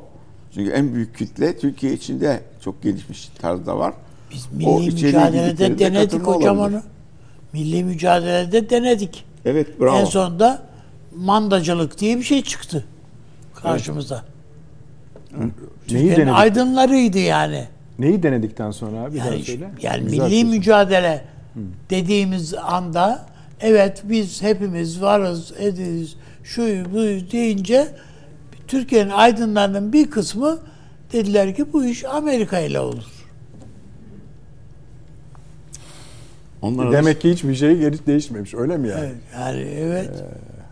O da bizim ayıbımız. Onlar da etnik gruplara şey vermemizi istiyorlardı. Yer vermemizi istiyorlardı. Yani Türkiye'deki o azınlık okullarını filan bir şey yapın. Yani e, Ermeni uzul okulları, şunları bunları filan hepsini bir gözünüzün önüne getirin. Bunun bir altyapısı yani bu Amerika sadece acaba çocuklar güzel eğitilir filan eğitilsin filan diye mi yapıyorlar? Yok. Protestanlık gayretiyle on, on- onun da bir finansmanı var çünkü. Bütün bu azınlık okullarının tamamının depoları silah deposu oldu. Türkiye'nin yani milli mücadelenin arka planında bir de Antep'te, şurada, burada, her yerde sağdan soldan bütün bu okulların depolarından silahlar yağdı. İç ayaklanmaları da onlar çıkarttı. Tabii.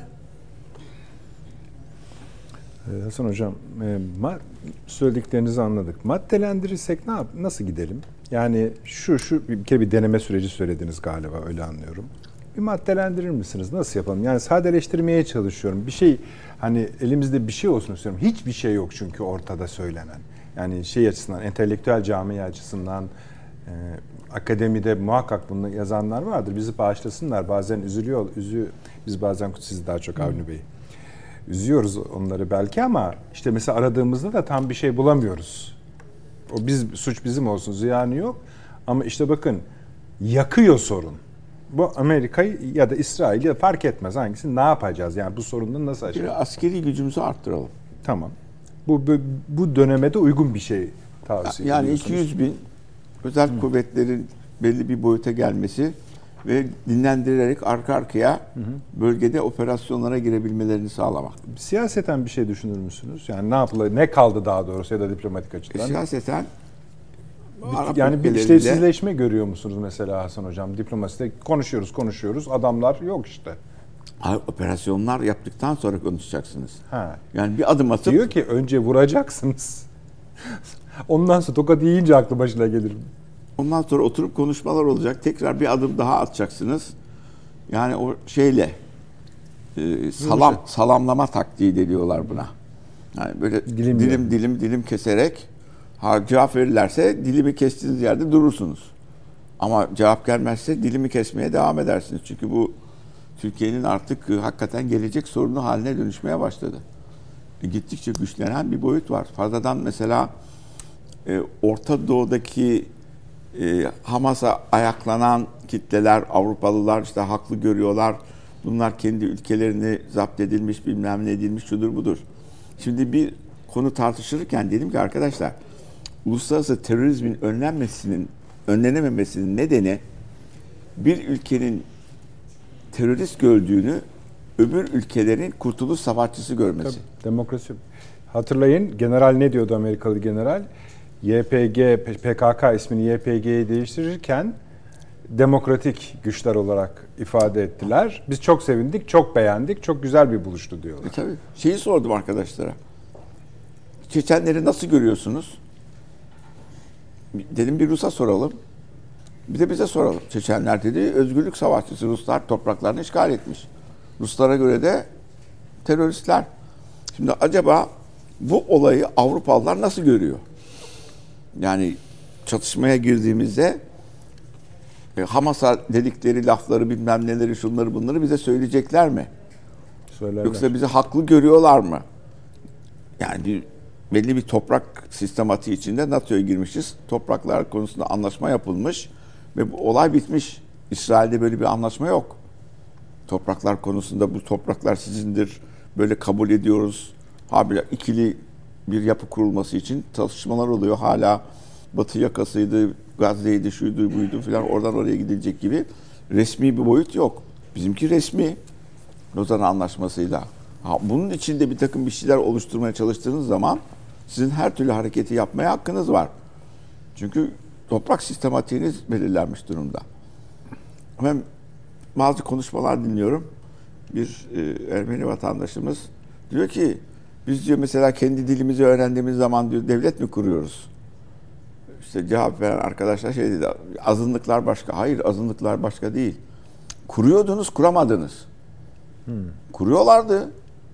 İşte kuramadığınız için şimdi azınlık durumuna düştünüz.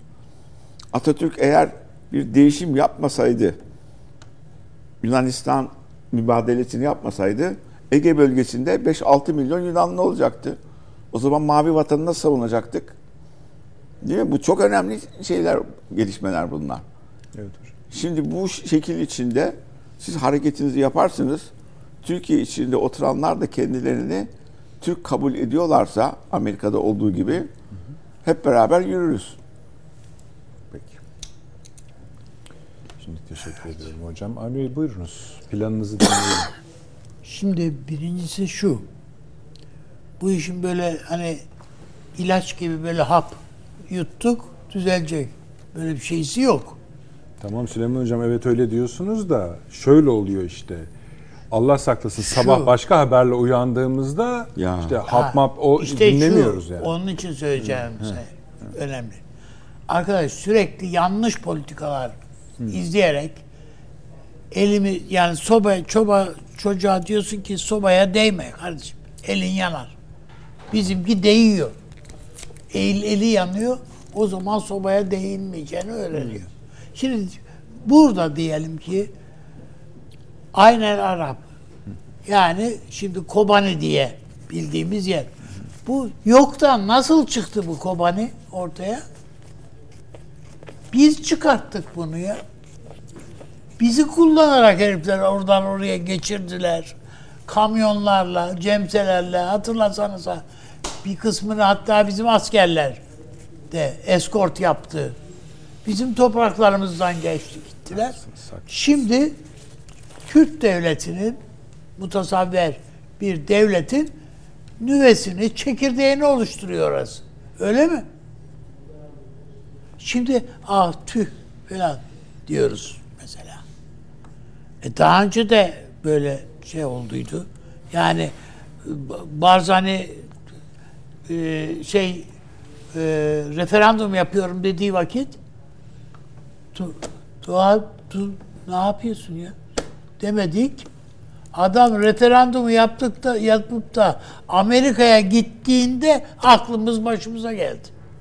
Allah'tan Amerika bakın o da bizden kaynaklanmıyor. Biz e, sonradan ayaklandık ama bizden kaynaklanmıyor. Amerika dedi ki ben Suriye'yi hazırlamadım dedi Barzani'ye. Er, erken dedi. yani. Barzani'ye. Evet ben henüz Suriye'yi hazırlamadım. Git bu işi geriye çek dedi. Ha şimdi şimdi Suriye'yi kaynattı. Şimdi kendisi ilerlemeye çalışıyor. Dolayısıyla yani biz mutlaka siyaset siyaset önemli bir şey. Ben onun için hocalarımızı yani Abi şimdi onları söyleyip kendini sıyırma. Sen de şey-. Yani önemsiyorum. Yani siyaset üretmeliyiz. Amerika'nın rahatsız olacağı şeyler yapmalıyız. Bu illa tabancayı çekip yürümekten ibaret değil. Sadece şimdi mesela evet yani bütün e, o örgütün kullandığı petrol istasyonlarına işte o 109 tane e, petrol istasyon sahasını falan vurmuşuz. Çok çok başarılı şeyler. Habire televizyonlarda da görüyoruz değil mi o Fransız şirketinin filan Lafarge'ın filan e, Vurulduğu için söyleyebiliriz. vurduğu şeyler, yerler filan. Yani o İşte rafineri işte mesela yeter. E, söylediniz adamlar ya. her şeyi vermişler onlara. Yani biz e, iki tane diyelim ki e, altı tane mi helikopter vermişler Amerikalılar. E, sihalarını vermişler. O vurulan Lafarge'ın şeyinde onların sihaların imal edildiği Evet, evet. fabrikalar. Evet, Ha, evet. tamam. E şimdi kardeşim adama sen eğittirmişsin bir. Şimdi bunları yaptığımız, vurduğumuz çok iyi. Ama bundan sonra da nefes almasına izin vermemeliyiz. Sürekli vurmalıyız. Birincisi bu. İkincisi bizim mutlaka bir siyaset üretmemiz lazım. Ya adamın o Trump'ın Ankara'ya yazdığı mektubu herkesin bir oturup bir okuması lazım ya. Ben diyor o General Mazlum Kobani'ye diyor sana diyor önerilerini yani yeni öneriler geliştirdi diyor. Mektubunu diyor sana yazıyorum. Onu bir oku da diyor. O bana tekrar bir konuşalım üstünde diyor. Filan. Yani saygısızlığın, terbiyesizliğin dik alası. Allah'tan Tayyip Bey o mektubu tabii çöpe attı, attı gitti. O ayrı mesele. Ama oradaki adamın kafası böyle çalışıyor. Bunu bilerek siyaset üretmeliyiz biz. Ha hatırlayın çok daha öncesinde bu e, PYD'nin başındaki ad- adam da dahil olmak üzere Suriye'deki bütün aşiret liderleri İstanbul'da toplantıya geldiler ya bizim dönemin Dışişleri Bakanı veya Başbakanı mıydı neydi o dönem bilmiyorum. Onun başkanlığında bizimki kendisine bir biat edilmesini istedi. Ben halledeceğim diye. Ya oradakiler aşiret liderleri ya kim kime biat ediyor? Koordine etmek senin iş bekleyeceğin olması gereken. Ya bu işleri yani ben biz idare edelim diyerek bak. Yoksa sen Rusya filan ben, ben, yani bana emanet et kendini gerisine karışma diyerek mi bu adamları ellerinde tuttular bugüne kadar? Yok.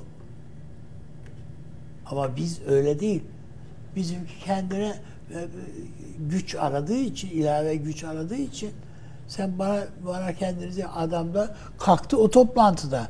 Yani e, bu e, şeyde e, bu e, Dolmabahçe'de toplantıda bile kalktı bizim adama söyledi yani açıktan. Kardeş biz ayrı ayrı yani biz buraya derdimizi anlatmaya geldik. Biat etmeye gelmedik dedi. Şimdi sen adamın adam senden çare bekliyor. Sen adama başka şeyler yapıyorsun. Ha bunların hepsi hatalar. Geçmiş. Aradan 10 sene geçti. Ha bu hataları bir daha bunları bir daha böyle şeyler yapmayacağız. Dolayısıyla biz doğru şeyler yapacağız bundan sonra. Doğrusu nasıldır?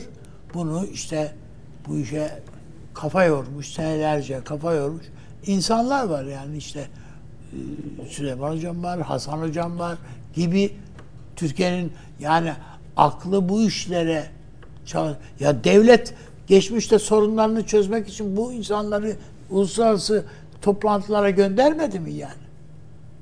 Gidin de şu işi bir konuşun, müzakere edin de halledin diye. Şimdi niye yok ya? Şimdi iki tane, üç tane gazeteci gönderiyorsun falan filan. Ya böyle abuk subuk şeyler mi olur yani? Ben bakıyorum yani geçen gün e, bir bir televizyonda bir gazeteci arkadaşımız işte o operasyonların yapıldığı o gerçekleştiği bölgeye gitmiş. Bütün o bölgeden görüntüleri hem çekti hem de gayet güzel ayrıntılar, bilgiler verdi filan filan. Aa baktım ki bizim basının haberi yok bu işlerden.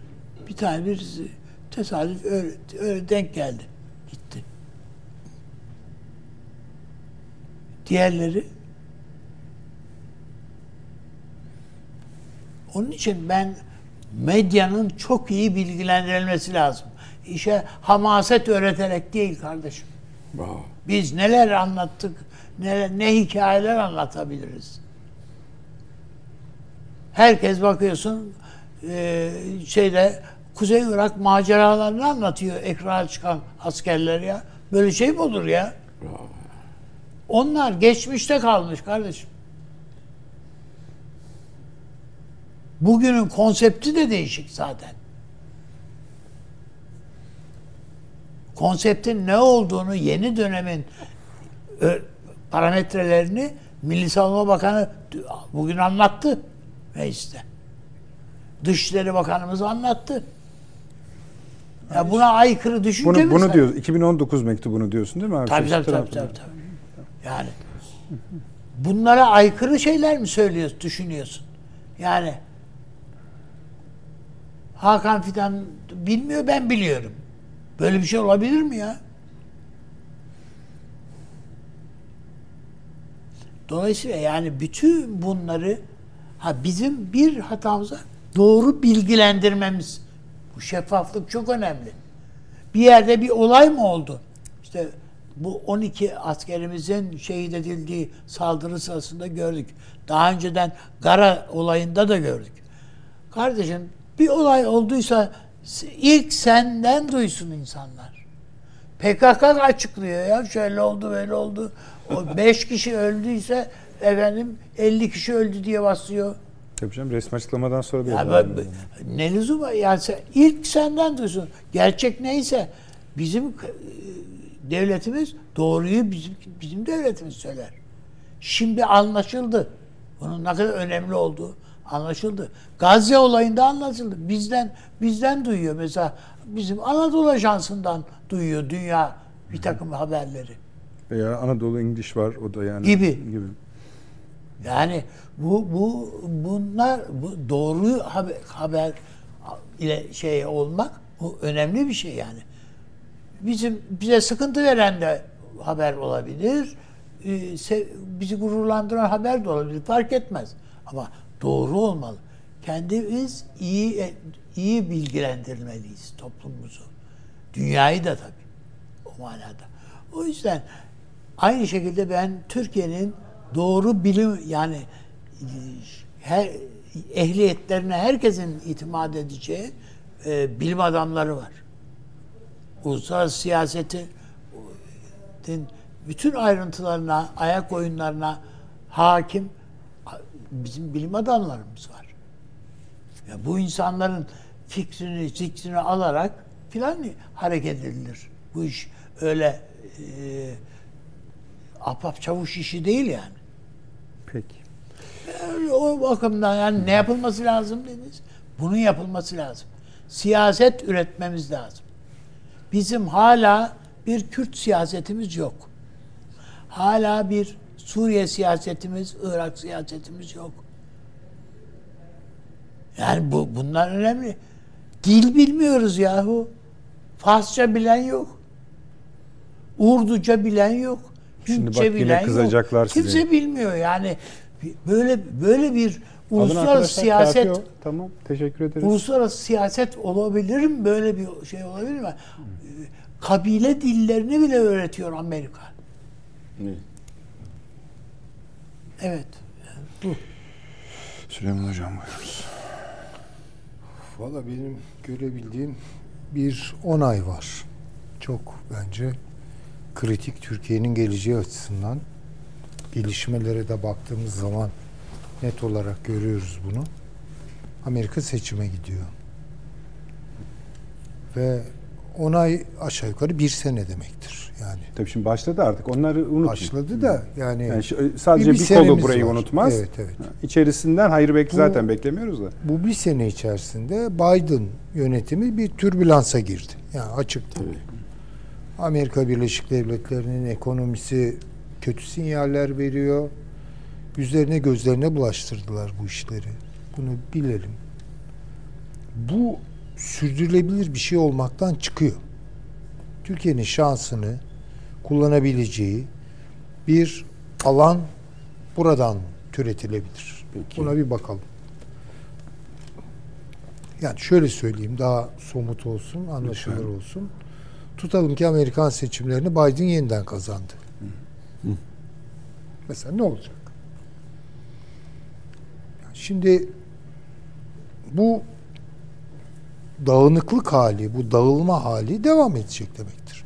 Yani Biden yönetimi Avrupa'yı ve Rusya'yı merkeze alarak, odağına alarak bir çıkış yaptı. İsrail aşağıdan deldi onu. Ve kontrolden çıkmış bir İsrail ile birlikte yeni sorunlarla yüzleşiyorlar. Yemen bunun tipik örneği oldu.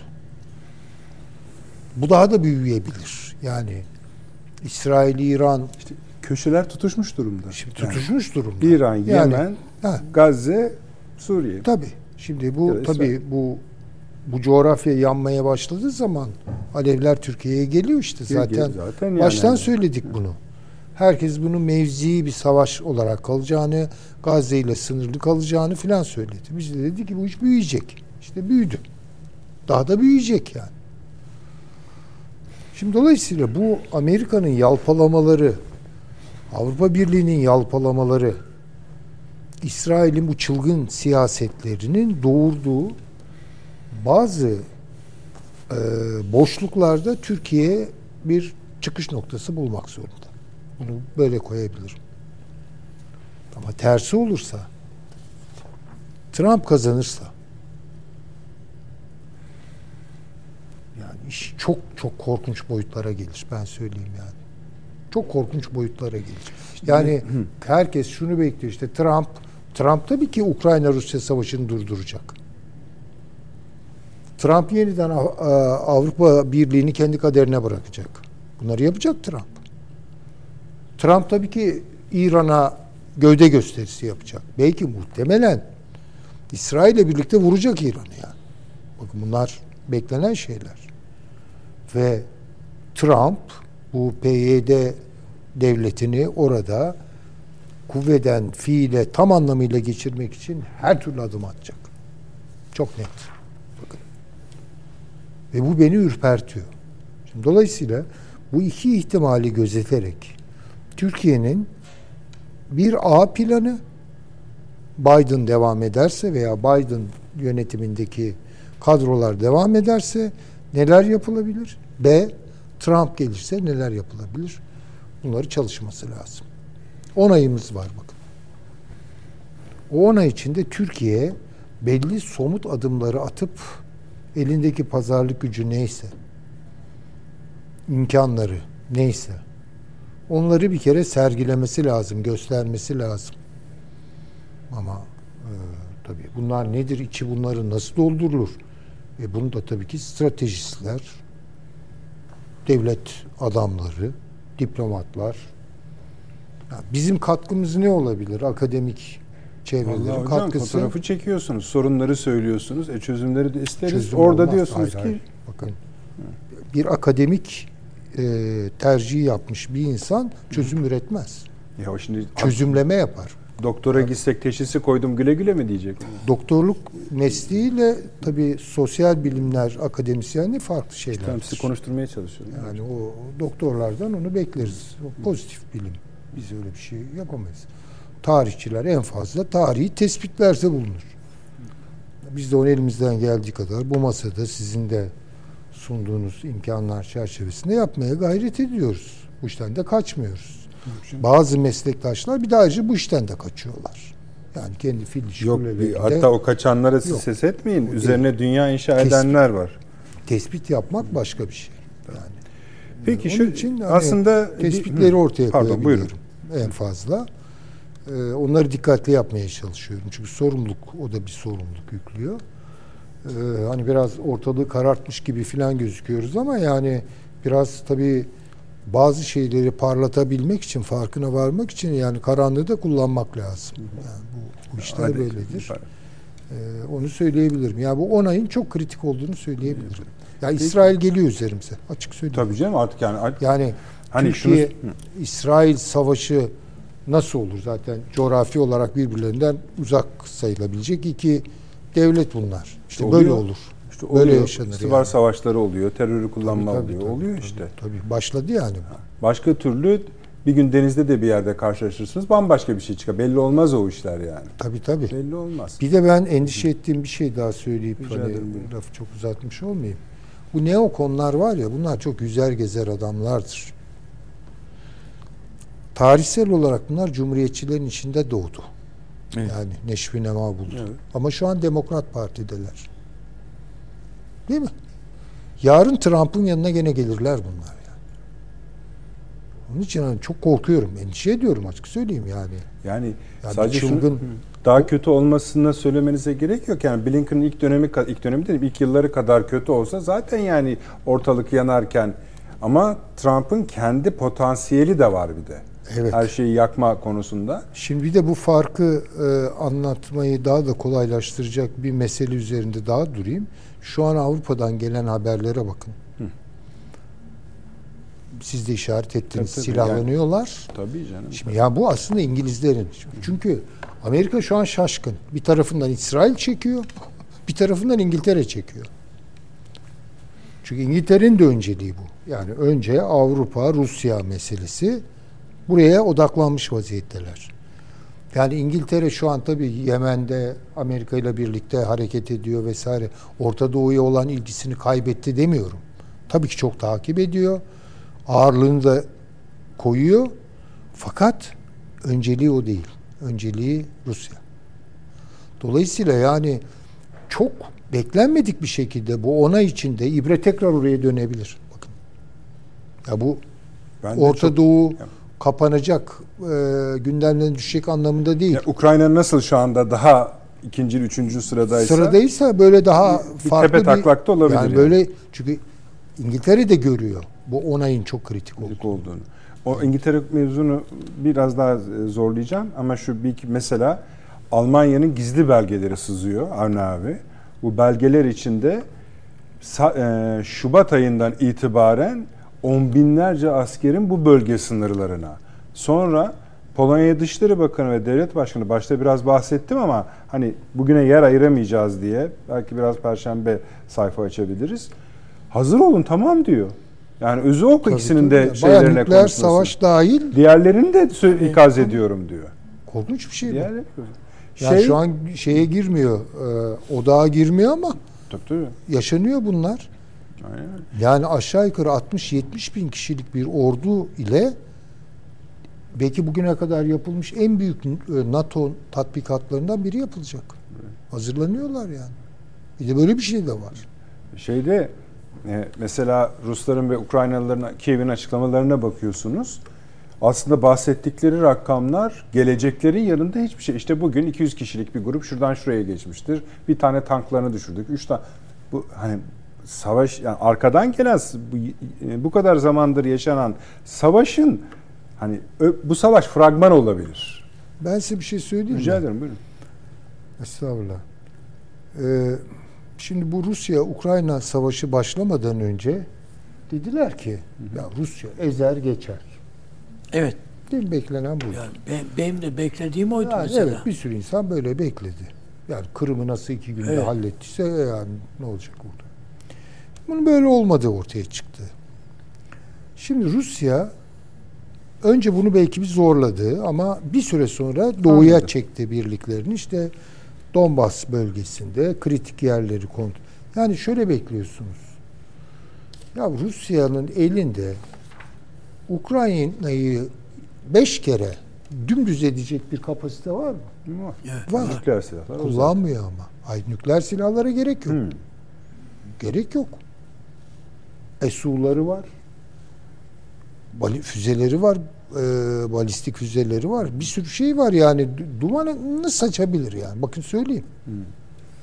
Ha, Şimdi tuhaf bir durum. Tamam Ukrayna ordusu şanlı anlı direniş yapıyor. Güzel kabul ettik. Rusya'yı durduruyor yani öyle mi? Şimdi biz buna mı inanacağız yani? Ama Rusya şunu gördü. Eğer bunu yaparsa ha, böyle halı bombardımanıyla bilmem ne daldı girdi falan kontrolü aldı. Hele bu savaş demektir. Yani Rusya şunu yapıyor. Zaten Belli Rusya yerde- operasyon diyor. Ha, o özellikle daha böyle onu bilerek söylüyor. tansiyon- Yani düşünerek- NATO'yu toplamak istemiyor üzerine. İstemiyor başına bela almak Tabii, tabii. istemiyor. Açık söyleyeyim yani. Onun için belli yerlerde tutunmak istiyor. Bunu da Ukrayna ordusu bir fırsata dönüştürdü. Nasıl olsa biz saldırırız dediler. Aldılar boylarının ölçüsünü. Çünkü Rusya hakikaten girdiği yere böyle tırnaklarıyla falan tutunuyor. Öyle yapamıyorsunuz onu yani. Dolayısıyla bir yerde durdurmak istiyor hala. Rusya'nın der. Çünkü Rusya görüyor artık. Yani başının gerçekten çok büyük bir belaya burada e, gideceğini yani sonuçta tabii nükleer bir savaşta yani kazanan filan olmaz ama bu çılgınlar bunu yapar. Yapar yapar. Bu neokon çılgınlığı bunu yapar. Dolayısıyla hani şu an Rusya oh dedi bir gündeme aşağısı geldi falan bir rahatladı. İsrail'le anlaştı el altından. Biraz Amerika ile Orta Doğu üzerinde pazarlıklarını sürdürüyor filan ama yani bu neokon çılgınlık tekrar ibreyi tersine çevirebilir Rusya açısından. Bir de böyle bir şey var. Basit bir denklem kurayım. Eğer Trump gelirse Rusya'yı rahatlatacak. Değil mi? Amerikan Rusya ilişkileri belli bir rahatlamaya kavuştuğu zaman Türkiye için çanlar çalar.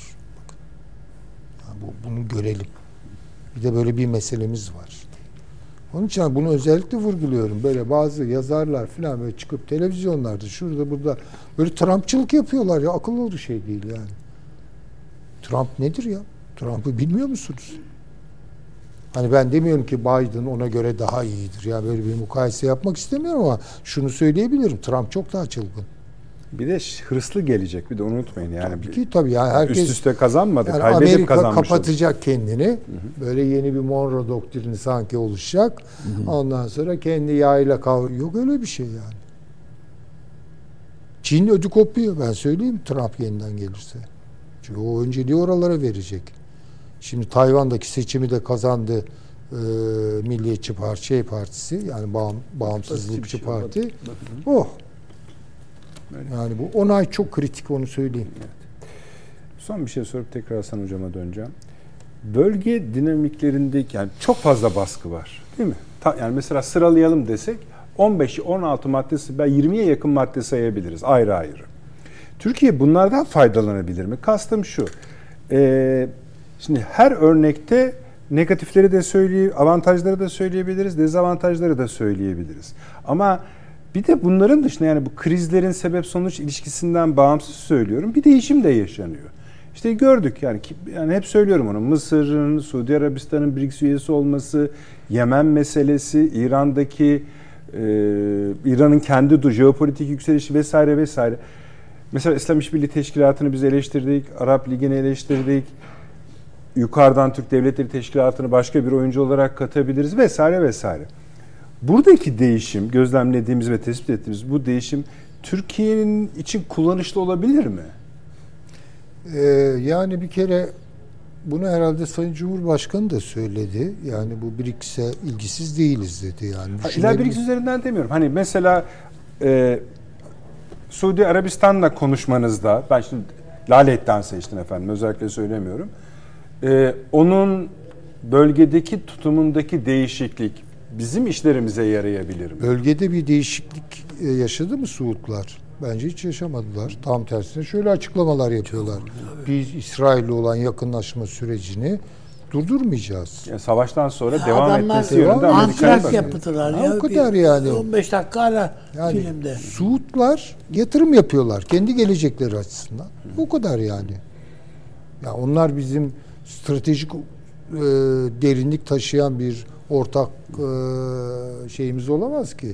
Diğerleri mesela Hangisi mesela? e, Mısır. Mısır hiç. Mısır. Geçiniz yani. Mısır'da yani Mısır'la nasıl yola Irak. çıkılır?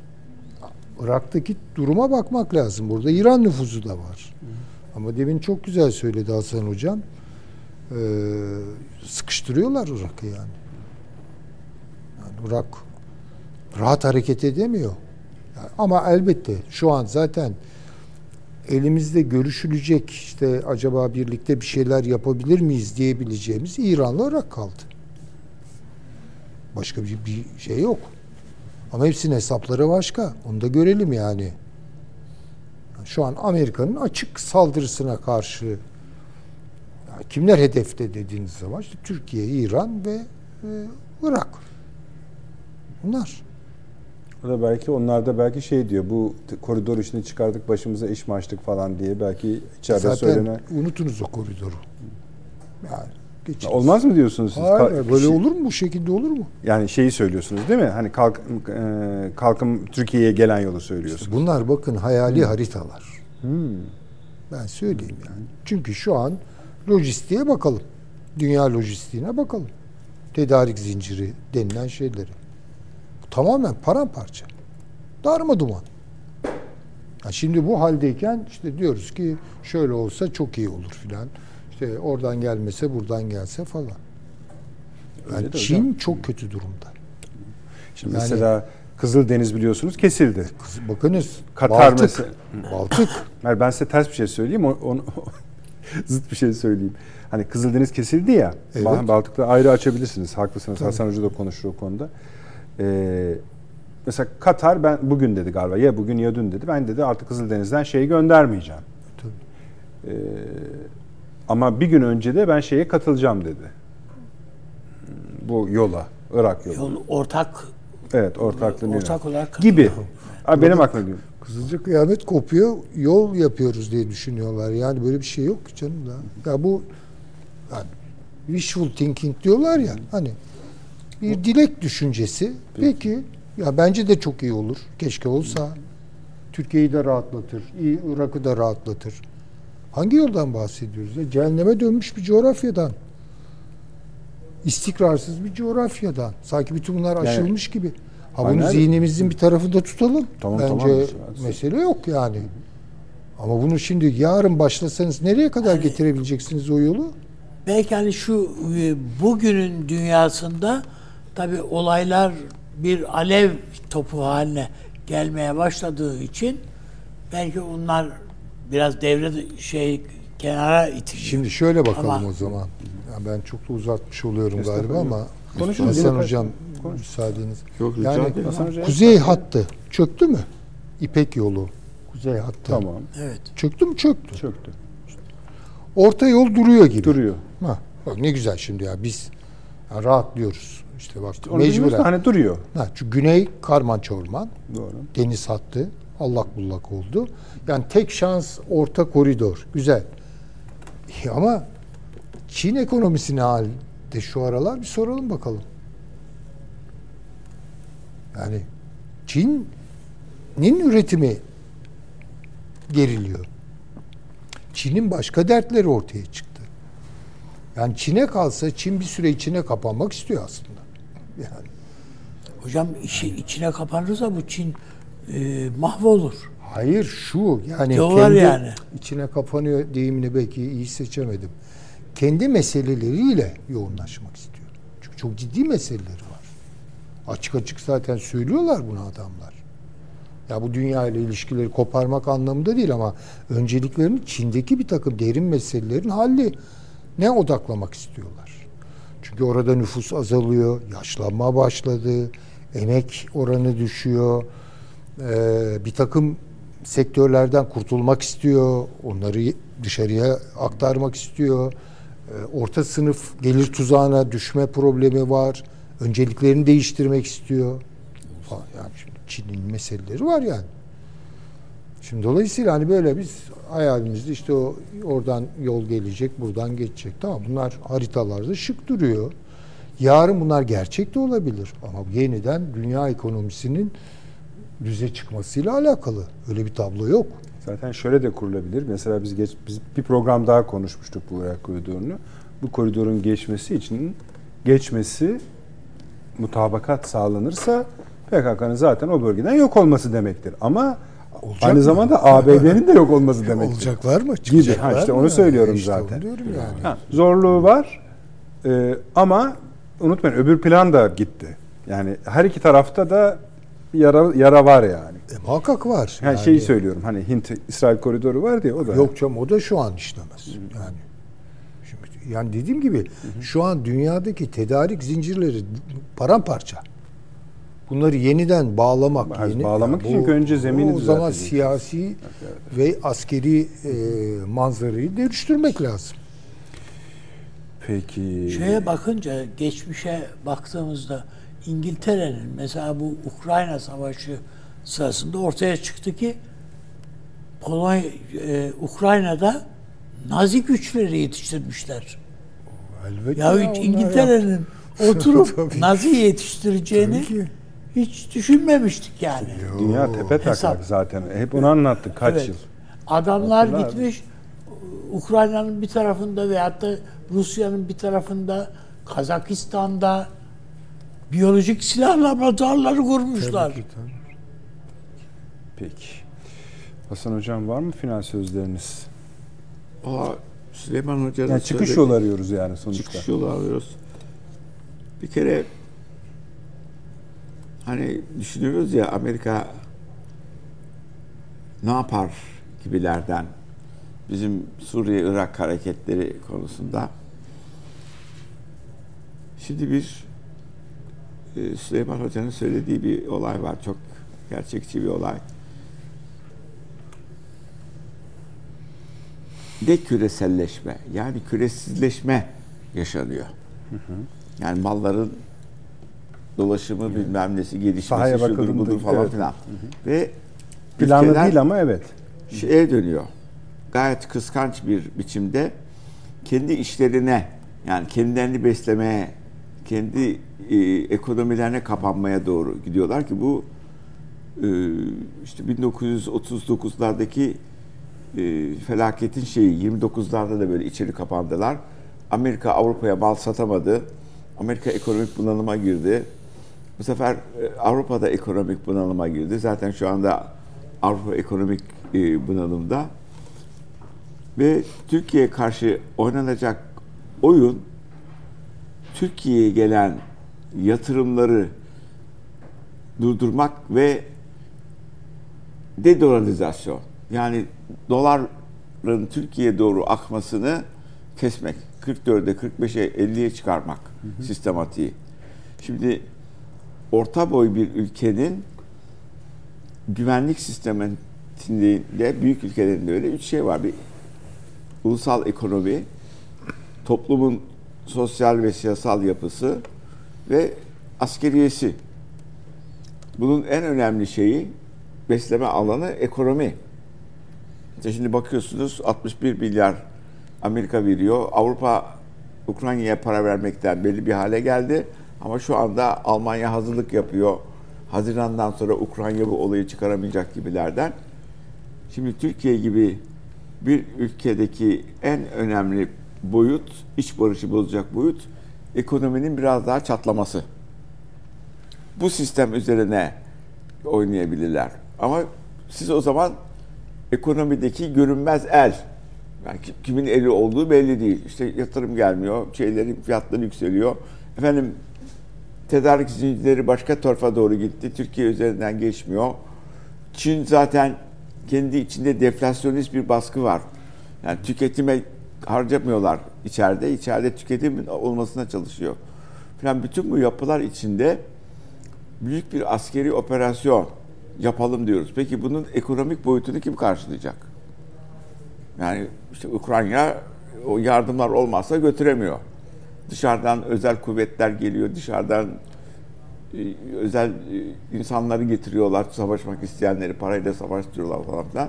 Korkunç kayıplar veriyor, işte sunmaya çalışıyor. Şimdi o boyutlardan da bir gelişme düşünebilir. Ne yapılabilir? Peki acaba Arap ülkeleri bu bölgeyi biz düzenliyoruz. Bundan sonra Orta Doğu dünyası daha barışçıl ve daha özgür olacak diye onlardan destek alamaz mıyız? Yani çünkü mesela ne bileyim Körfez ülkeleri tonla para verebilir, şehit de verebilir. Suudi Arabistan da verebilir. İşte Suriye, Irak tekrar Arap dünyasına kavuşuluyor. En- Eski entegre olsun. kızartıklardan vazgeçin. Bütün bu sistemi biz hep birlikte düzenleyelim. Türkiye'nin size karşı bir afinitesi var zaten Müslüman bir ülkedir. E artık bu Orta Doğu'dan çekilen çile yeter. Petrolüydü bilmem Haber nesiydi falan bunlar da 2030'larda 2040'larda artık kullanılmayacak. Ne kömür ne petrol ne gaz. O halde birlikte çözülmesi gereken kalkınma hamlesi yapılacak boyutlar var. Göç edenler kendi ülkelerine belli bir kısmı ne kadar gidebilirse gider. Oradaki boyutları içinde edelim. Size otonom bölge var, otonom bölge olarak kalsın. Ama Suriye'de öyle resmi bir otonom bölge yok.